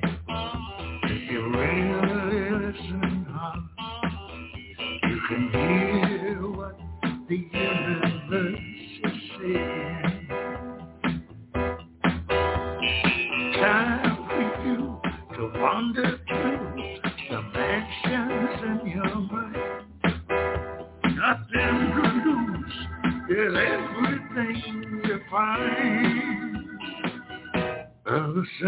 Midnight. Midnight. And welcome back to the other side of midnight. Uh, wow, this is really getting great. Well, let's get back to our guest. I'm Keith Morgan. I'm your host for this uh, tonight's show, and hopefully Rich will be back tomorrow. So we left off with Robert. Robert, you were going to show something I got two more. Yeah, two more pictures. Um, the walled city found on Mars. This was in November 28, 2016 in the UK Express. And it shows what it looks like, structures, ancient walled city found on Mars. Did intelligent life or intelligent civilization once rule the red planet is uh, the question. And it has these photographs of uh, what appears to be a walled city. We have no idea of how really uh, the size, the scale. But it, you know what it reminds me of? Certain villages that I've seen in Africa that are built with um, mounds or ramparts around them to protect them from uh, from animals at night or uh, other tribesmen. And I find that they're intriguing, and, and there's a lot of them. Um, the main ones are right here in the center. One, one, two, three, four. They're quasi-pentagonal or octagonal, um, but it doesn't look uh, quite natural to me. And then Uh, where in- where on Mars is it? yeah, you know what? They don't say. Uh, they just, Uh. you know, they're not that hip in uh, in the UK Express that people would know terms like Solis Lacus and Thaumasia or Utopia Planitia. They're not into it that deeply, but they are intriguing photographs and not not so natural looking to me. But I encourage people to click it and read it. Uh, it says that the images were taken from above by the NASA Mars Reconnaissance Orbiter satellite, the Mars Reconnaissance Orbiter, which blasted off from Cape Canaveral in 2005 to search for evidence of water on the planet. But in the larger area photograph, there are many more. These are the largest ones that they're showing in the main photograph.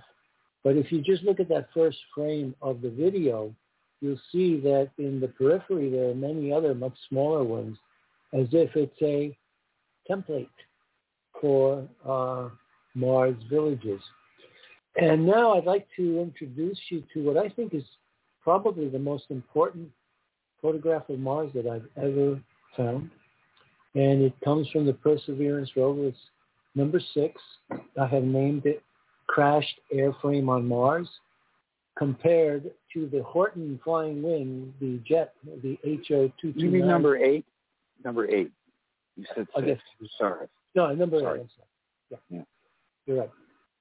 So I named it Crashed Airframe. This was uh, in a Gigapan uh, from the Perseverance rover.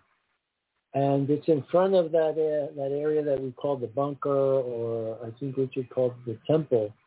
And there, scattered in the front, is this V-shaped form. It looks to me to be swept wing, symmetrical. It's got circles uh, on both wings that seem to correspond one side with another as if they are sections for fasteners. And there's no explanation how erosion. It doesn't look like it's made out of rocks. It looks white. It looks metallic. It looks almost like uh, aluminum to me. So I'd like to get um, Ron's opinion of uh, the structure, what you see, what you think, and then and, and uh, Andrew and, uh, and Keith. And I then I'd grant like you, a good- you've got a good eye for matching it up with that Horten flying wing. That's cool. Uh, it's uh, it's definitely metal. I, I'm very familiar with that. Since, since, go ahead, Andrew.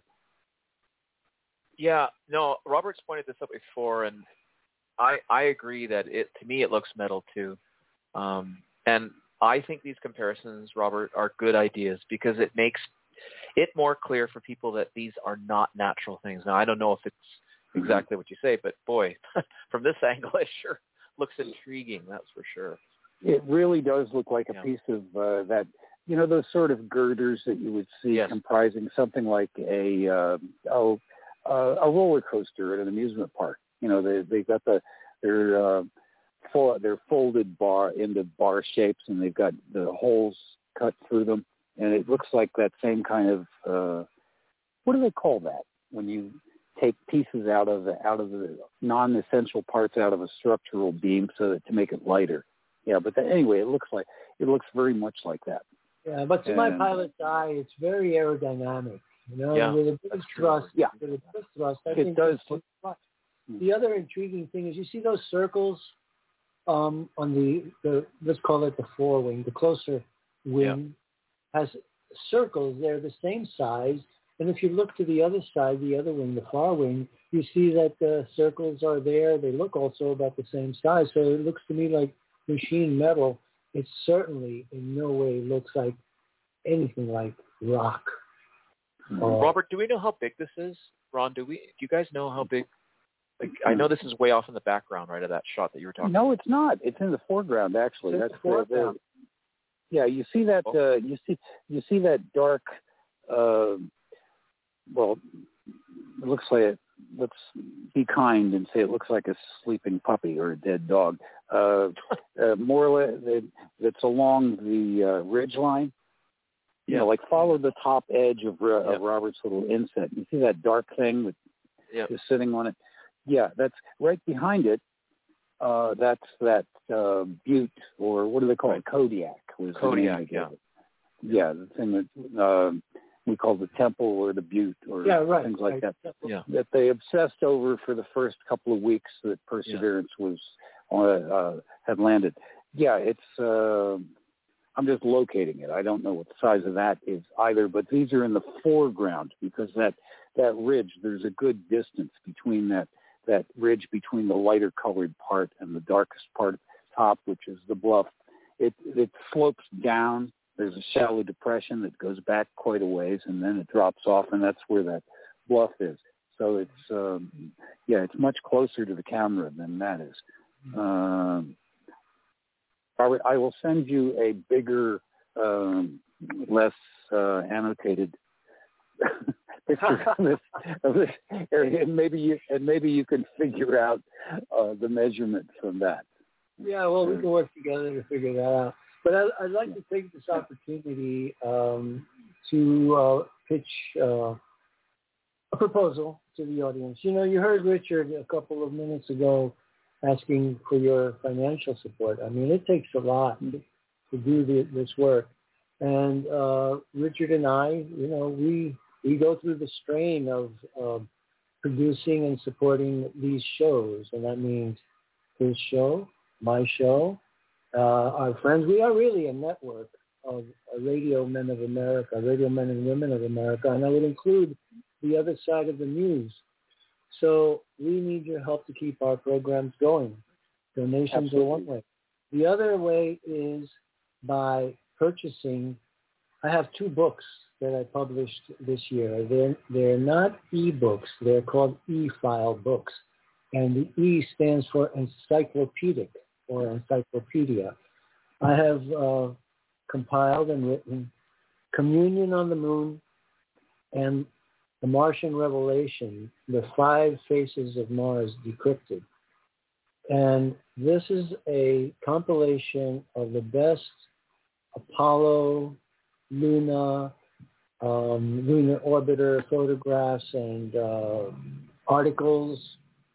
It's multimedia because I include videos and radio shows. Uh, uh, we did a radio play. Andrew, uh, Andrew Curry, Scott Peters, and I, and a, and a really talented musician, we did a video production called "The Music of the Moon," in which we read the transcripts, the conversations that Apollo 10 had as they were going around the far side of the moon. They started to hear what Gene Cernan described as weird outer spacey music and uh, kept harping on it. And the astronauts they were really reluctant to talk about it because they weren't supposed to hear anything on the far side of the moon. There were not supposed to be any radio signals.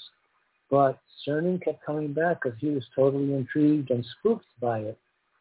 And these um, were recordings. I found them in a transcript of the uh, digital, uh, not a digital, you know, the first cockpit re- recorder like they have in air, aircraft today. They're digital today, but in those days they were uh, a loop, a loop of a tape, a Morbius strip tape that recorded for half an hour and kept recording. And the premise was that uh, if anything should happen to the astronaut, some disaster on the far side of the moon, we would never know what happened. But if they had a tape playing or recording that could be triggered when they came to the near side of the moon, they would find out what had happened. The astronauts didn't know they were being recorded. And they got spooked out by these sounds. And in the cockpit, they was discussing whether or not to report it to NASA and tell Houston about it. And Tom Stafford and uh, Gene Cernan and I think it was John Young, they decided, no, we better not tell them because they might not let us fly again. You know? Are you saying that NASA lied to their astronauts? No, I am no, so astronauts, I am so NASA, shocked. The astronauts kept it from from uh, from NASA, as well Oh, as the oh, UFO that followed Apollo 11 to the moon, that Buzz Aldrin uh, let out uh, in a in a conversation about 10 years ago. Anyway, Oh. Communion on the Moon is this compilation of um, it's 100 photographs, our best photographs of the Apollo missions and, and the lunar surface, and then the um, the Martian Revelations, the Five Faces of Mars Decrypted, is a compilation of our work on Mars. And I sell them for $25, and you can get them uh, through PayPal. If you don't have PayPal, you can send me. But if, for every uh, volume that I sell or you buy, I will give 10% of it to Richard Hoagland's uh, enterprise and 10% of it to the other side of news so we can help each other keep broadcasting. And uh, you will enjoy them, and there's enough material there for you to be to start your own research. So, um, Communion on the Moon, The Martian Revelation, and you can write to me at Robert Morningstar, capital R, capital M, at proton.me. Me, trying to make the email as easy as possible. Robert Morningstar at proton.me. And, uh, artfully done self promo, sir. For well, for all of us. Then, yeah, you know? yeah, no, that's good. Uh, uh, you just reminded me of something though. That's what I'm saying. Keith, what is that song? That that uh, that growly blues song about the other side of midnight? Because that sounds like the same person that did the song that you played last week. That was all about 19.5s. Never heard those before. Yeah, um, I forgot. I asked name of the Richard, and he didn't know what I was talking about either. Huh? I forgot which uh, which artist did this for him. Um, uh, he's a country and western uh, artist, and I can't think of his name. He said the name said, yeah, the voice sounds vaguely familiar. Yeah, uh, he did these. Right. He he did two of these things for uh, Richard. Um, Cool. I just can't remember what his name is. Hmm. It'll come to you eventually. Yeah, because uh, Richard Richard couldn't recollect it either. You know, some of it, but I'm sure everybody noticed. Yeah, you know, cool stuff. Uh, and well, we're into we're into rap time. Good. Um, believe it or not, we survived the show. It looks like. Well, we got about Andrew, are you? St- yeah, Andrew, are you still awake? yes, I'm I'm here. I, yeah. No. okay. uh, Hopefully, hopefully, so's the audience. Uh, Oh, I don't think they went to sleep. Oh no, I thought it. I thought it was pretty good. I, I love a good argument. Uh, Well, guys, I, again, I, I think we're we're you know we've said this countless times, and I know, you know, um, a week ago in our correspondence back and forth before you know Richard got knocked off because of um, off the air for being with us last week, um, because of the computer issues. But one of the things he said is that, you know, uh, well, he might have said this may be our smoking gun, but when is it going to be our smoking gun? Like, you know, if, is NASA going to, is some underling going to just drop something that is so stunning that it's going to be undeniable? Or, I mean, again, I'm, I'm just throwing this out there because what do we need to You know, break the, Andrew, I, I think I think we got the answer in that picture number eight. I, I think that that's a pretty big smoking gun. As a matter of fact, I showed it uh, to one of my colleagues who is a, a mathematical genius and uh, at uh, one of the major universities in California. And his remark was, it looks like the Nazis made it to Mars, but they didn't make it back. And there's, uh, with a couple of minutes left, I'd like to tell you something uh, from Army intelligence files that uh, that I've had for many years. It is a the U.S. Army Central Intelligence Group, which has uh, preceded the CIA. In 1946, there was a letter received by General Lucius Clay, who was Supreme Commander of occupied Germany. And it came from a Kriegsmarine, that's uh, the German Navy, a U-boat sailor who had sailed uh, from Germany to Japan and back, delivering liquid mercury to the Japanese because they were working on very high-tech physics. And this liquid mercury was a source of uh, secret propulsion.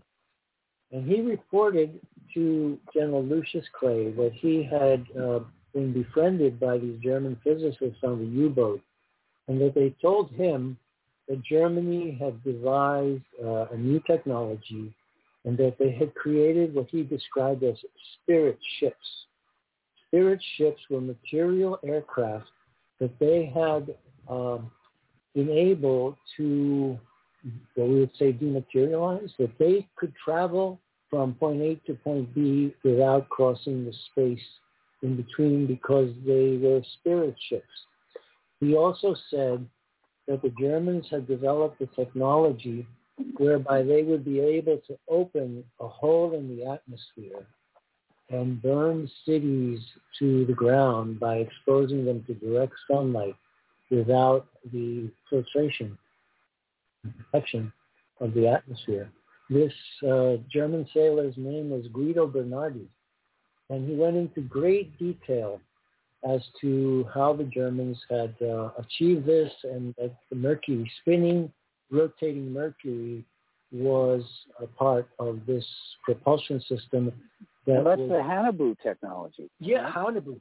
Okay, you, Yeah. may- you said the magic word. I'm going to ask you guys, what does Haunebu mean? because I know what it means. It took me years and years and years. It's going to be a big surprise. Nobody knows what Haunebu means. But I found the meaning of Haunebu, of all places, reading the Rosetta Stone. Yes. All my life, I wanted to know what the Rosetta Stone meant or said. And in sixth grade, I said, Sister, what does the Rosetta Stone say? She says, oh, it's a table of weights and measures and taxes. And then in high school, I said, Mr. Considine, you know, what does the Rosetta Stone say? He says, oh, Robert, it's a, it's a document of uh, uh, weights and measures and taxes. And then in college, I said, Professor Moriarty, what does the Rosetta Stone say? And he said, it's, um, it's a, a decree, and it has to do with uh, forgiving taxes and uh, weights and measures. Same story, you know, all those years. So 50 years later, yes, 50 years later, I come across a book. It's the translation of the Rosetta Stone by E. Wallis Budge. And it's the most important book. Uh, the Rosetta Stone is one of the most important things ever discovered in the history of history, archaeology, science.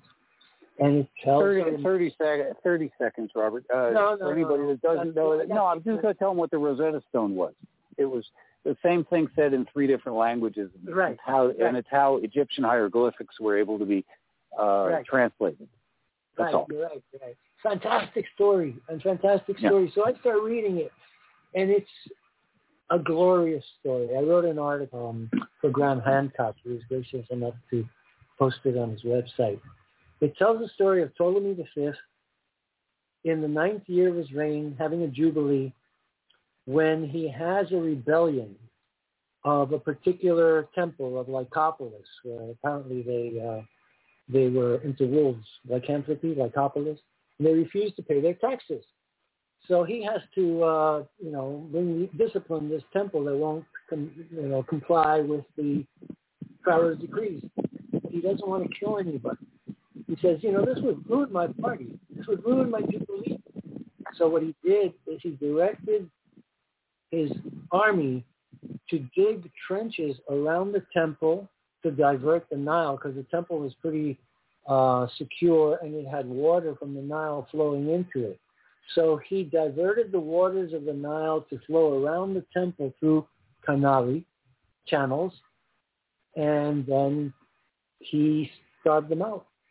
And so in the end, they had no water, they had no food, they had to surrender. And the Pharaoh brings this rebellion to heel without bloodshed. Then he forgives the rebels. Uh, he punishes the, the, the ringleader, but not with death. And he declares a jubilee, and he forgives the taxes on the Egyptian people for a year. Ptolemy V. It's one of the greatest stories that I've ever read.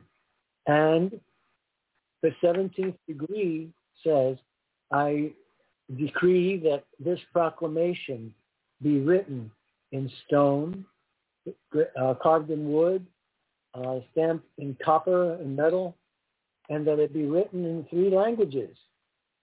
The language of the priests, the language of the people, and the language of the Haunebu. The Haunebu were the Greeks.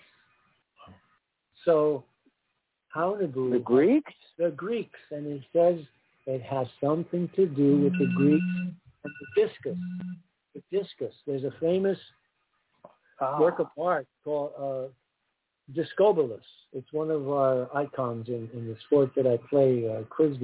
So I took this icon. It's a, a, a carving, a statue of a man about to throw the discus, and it's by Myron, M-Y-R-O-N, and carved in 450 A.D.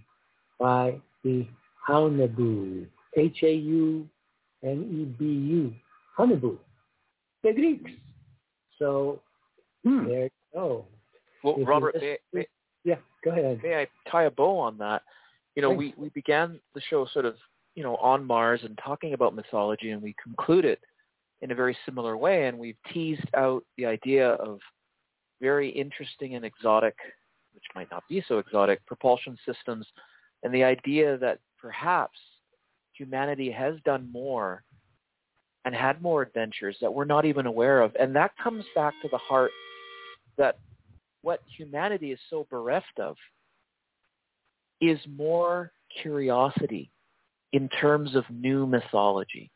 And what great stories have already been written and recorded that we're not even privy to in terms of what really maybe have been going on for the last 50 years or so.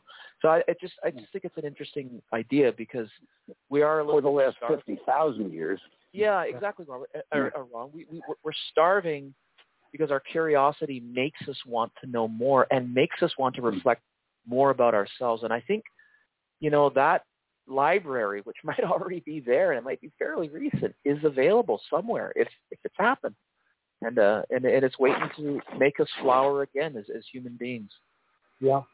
Since we have a minute or two, I want to finish off this uh, U.S. Army document that I, I'm privy to. There was part of the story is that U.S. Army intelligence was scrounging all over Germany looking for the guys that built this trip, this uh, this ship, the Horten HO two two nine. There were two brothers, Rainer Horten. I forgot the other brother's name, but they were looking for these guys all over Germany. And then they went also into prisoner of war camps, and they found out that in this prisoner of war camp, where all these paper later to be paperclip Nazis, some German had put out a lecture about a trip to Mars. And they were going all over the, the camps trying to find out who was the guy who was describing the German project to go to Mars. I suspect it was Wernher von Braun, but uh, I'm not certain of that. Well, you know But- what? A- Andrew's story earlier about the uh, way to uh, set up a government on Mars, uh, that's the same, uh, basically the same outline that's in uh, Wernher von Braun's uh, book about Mars. Yeah, I think it was von Braun, but you know, and the, and Yeah. the German uh, paperclip, uh, they weren't they weren't talking because it was such a, a detailed lecture. But U.S. Army found out these guys are talking about going to Mars, and you know there is a rumor that the Germans were able to get to the moon with uh.